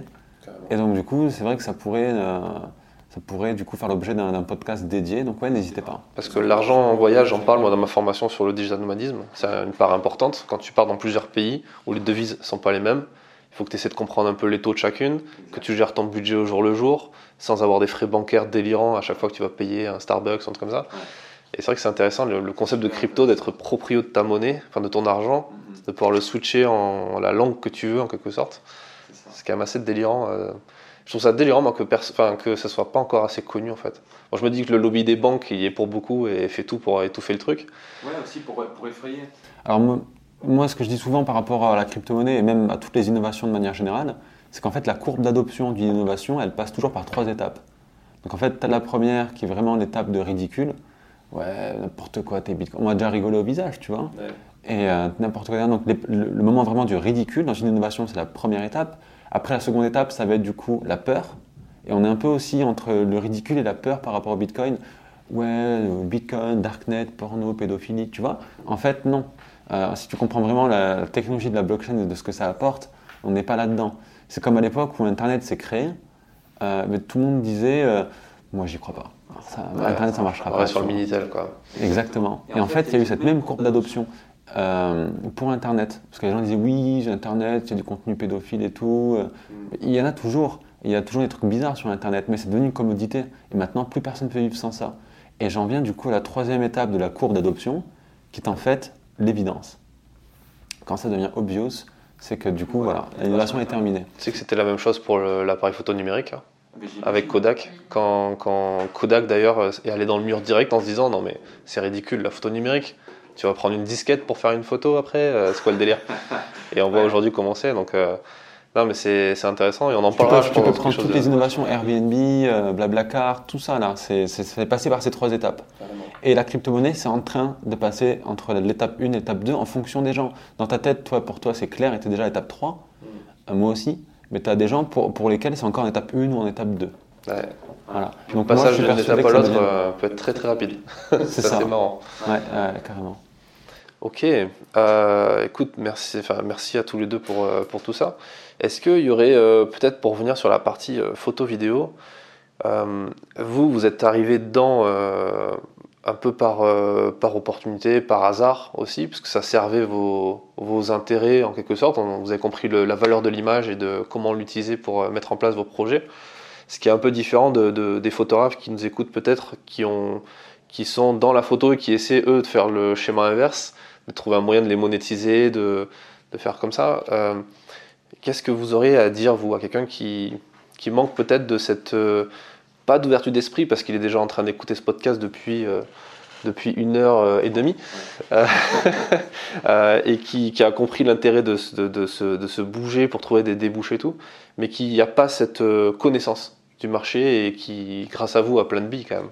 Qu'est-ce que tu, qu'est-ce que tu dirais, toi, Eddie, par exemple? Alors, moi, j'ai vraiment une, encore, c'est commencer petit et grossir vite. Il faut pas en fait se dire oui, je vais faire un gros truc, allez, euh, je fais un plan sur trois ans, etc. Non, c'est se faire un plan à la semaine. Parce que le problème des gens qui n'agissent pas ou qui ont peur en fait d'agir, ben, il y a la honte, il y a la peur, il y a la manque de confiance, il y a toutes ces choses. Mais pour justement contrer tout ça, et eh bien du coup, plutôt que de se dire bon, je veux aller là, il y a plein de choses à faire et je me fais un plan sur trois mois. Non, tu te fais un plan sur une semaine et après tu verras. C'est vraiment commencer petit et grossir vite, c'est tout ça, c'est du coup vraiment le, conseil euh, ultime que j'ai envie de transmettre. Mm, mm. C'est pareil pour moi. Moi, je suis complètement d'accord avec toi. Non, ça marche pas, il faut que tu trouves un autre conseil. c'est l'effet d'agir euh, en lui-même, de, faire des choses, euh, de ne pas rester là, pas bouger, avoir des rêves, mais pas les réaliser essaye, ça marche pas, ça marche pas, tu trouves quelque, quelque autre chose, insomma, c'est pas grave. C'est bien de pas réussir, ça va sûrement t'aider et c'est bien de, de, de peut-être, moi je ne sais pas après comment ça marche dans la photographie, mais moi par exemple, peut-être des fois j'écris des choses bêtes ou nulles. Ça arrive, je t'ai pas inspiré, peut-être un photographe fait des photos horribles un jour, eh, ça arrive, même au meilleur. Il ne faut pas avoir la crainte des, du ridicule, des, des, hum, Comment je peux dire To fail. De l'échec. De l'échec. C'est vrai que c'est une des, peurs les plus. Euh, c'est Napoleon Hill qui met ça dans son bouquin Réfléchissez de devenir riche, qui dit qu'il liste les peurs. Et par exemple, la peur de mourir ou la peur d'être malade ou quoi vient en toute dernière position. La vraie peur des gens au quotidien, c'est d'être, de se sentir con, de se sentir ridicule, d'avoir le jugement des autres. C'est le premier truc à détruire de votre esprit quand vous entreprenez. Et une autre chose extrêmement importante, c'est quand tu penses à ton futur, ne pense jamais au négatif. Parce que si tu dis, et c'est ça, ça, ça, ça, s'est passé comme ça, euh, et c'est ça, et si je vais en Thaïlande, je me casse une jambe, et si je vais un Brésil et me vole mon appareil photo. Ça va se passer. Si tu le dis, c'est déjà ta réalité en fait. Et du coup, tu dois vraiment être hyper, hyper positif. Tu, tu vas te dire, bon, maintenant je, vais, je pars au Brésil. Au Brésil, je trouve 10 clients et je vais gagner 10 000 euros en deux mois. Paf. La visualisation. La visualisation et même t'auto-convaincre de la chose. Mm-hmm. Se vendre à soi-même une idée. Exactement. je pense qu'on est le plus difficile de nos clients au final. Ouais, c'est vrai. C'est ça. On est le pire vendeur et le pire client parce qu'on a du mal à se.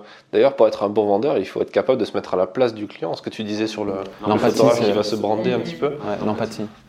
Si tu te dis, euh, mais est-ce que moi j'achèterais mes propres photos C'est hmm. extrêmement important. Ouais. Et juste pour rebondir sur ce qu'a dit Alessia vis-à-vis euh, de l'échec, mm-hmm. Moi, je pense, euh, ce que j'applique dans mes projets, c'est fail fast. En fait, l'idée, euh, c'est de ne pas entreprendre un projet. Enfin, parce que je vois beaucoup d'entrepreneurs en fait qui se lancent dans des projets et qui sont là 3, 4, 5 ans et qui sont encore dans leur projet qui n'est pas successful. Ils ne veulent pas abandonner ou pivoter ou, changer d'audience. De, et donc, du coup, le maître mot, c'est tu fais quelque chose, tu mets toute l'intensité que tu as et au bout de 3 semaines, en fait, c'est essayer de produire la situation d'éventuel échec le plus vite possible. Mm. Et, euh, et, puis, une fois que tu es en échec, bam, tu relances un autre truc. Mais il ne faut pas avoir peur de l'échec, il faut même du coup le provoquer l'échec. il faut le chercher. C'est de l'échec que tu peux sortir des leçons, une remise en question. Exactement. Tu as un excellent bouquin sur ça qui est court à lire qui s'appelle Les vertus de l'échec. Je pas, te filerai les références et, c'est, euh, et je les mettrai dans, en description aussi. Ça va faire beaucoup de boulot, euh, j'espère que j'ai rien oublié. Et, euh, mais ce qui explique justement euh, comment euh, l'échec a permis à certaines personnes qu'on connaît euh, tous, euh, genre Raphaël Nadal, euh, De Gaulle, qui au final toute leur vie, enfin au début de leur vie, ont eu des gros gros échecs. De Gaulle a été traité comme la dernière des sous-merdes par toute sa hiérarchie militaire avant de quitter la France pendant la Deuxième Guerre mondiale pour ensuite aider à la libération.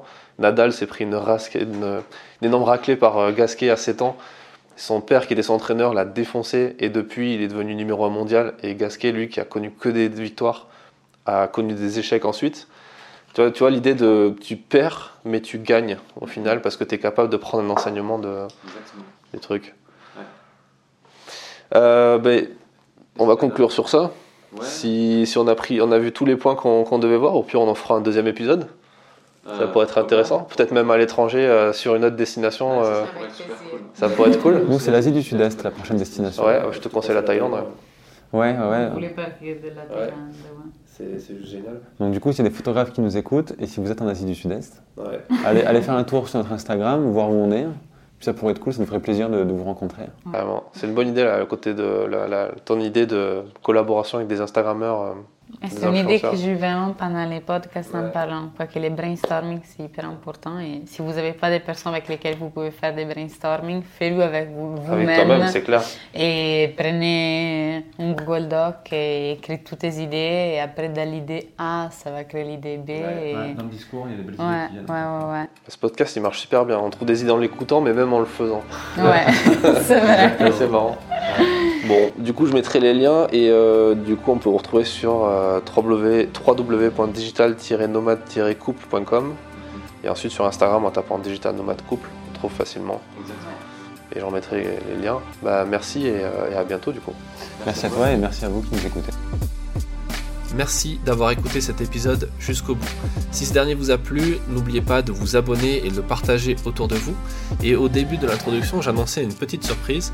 En fait, il s'agit d'un code promo sur l'atelier Digital Nomad, un code qui vous donnera accès à une promotion de 50% sur l'atelier. Donc pour en profiter, il suffit de cliquer dans le lien qui est en description, de passer commande, et au moment où vous passez la commande, il suffit d'ajouter le mot voyage 2020, le code voyage au singulier 2020, euh, qui est le coupon de réduction pour avoir accès à la réduction. Voilà, dites-moi ce que vous avez pensé de l'atelier quand vous l'avez suivi, et euh, je vous donne rendez-vous dans un prochain épisode du podcast.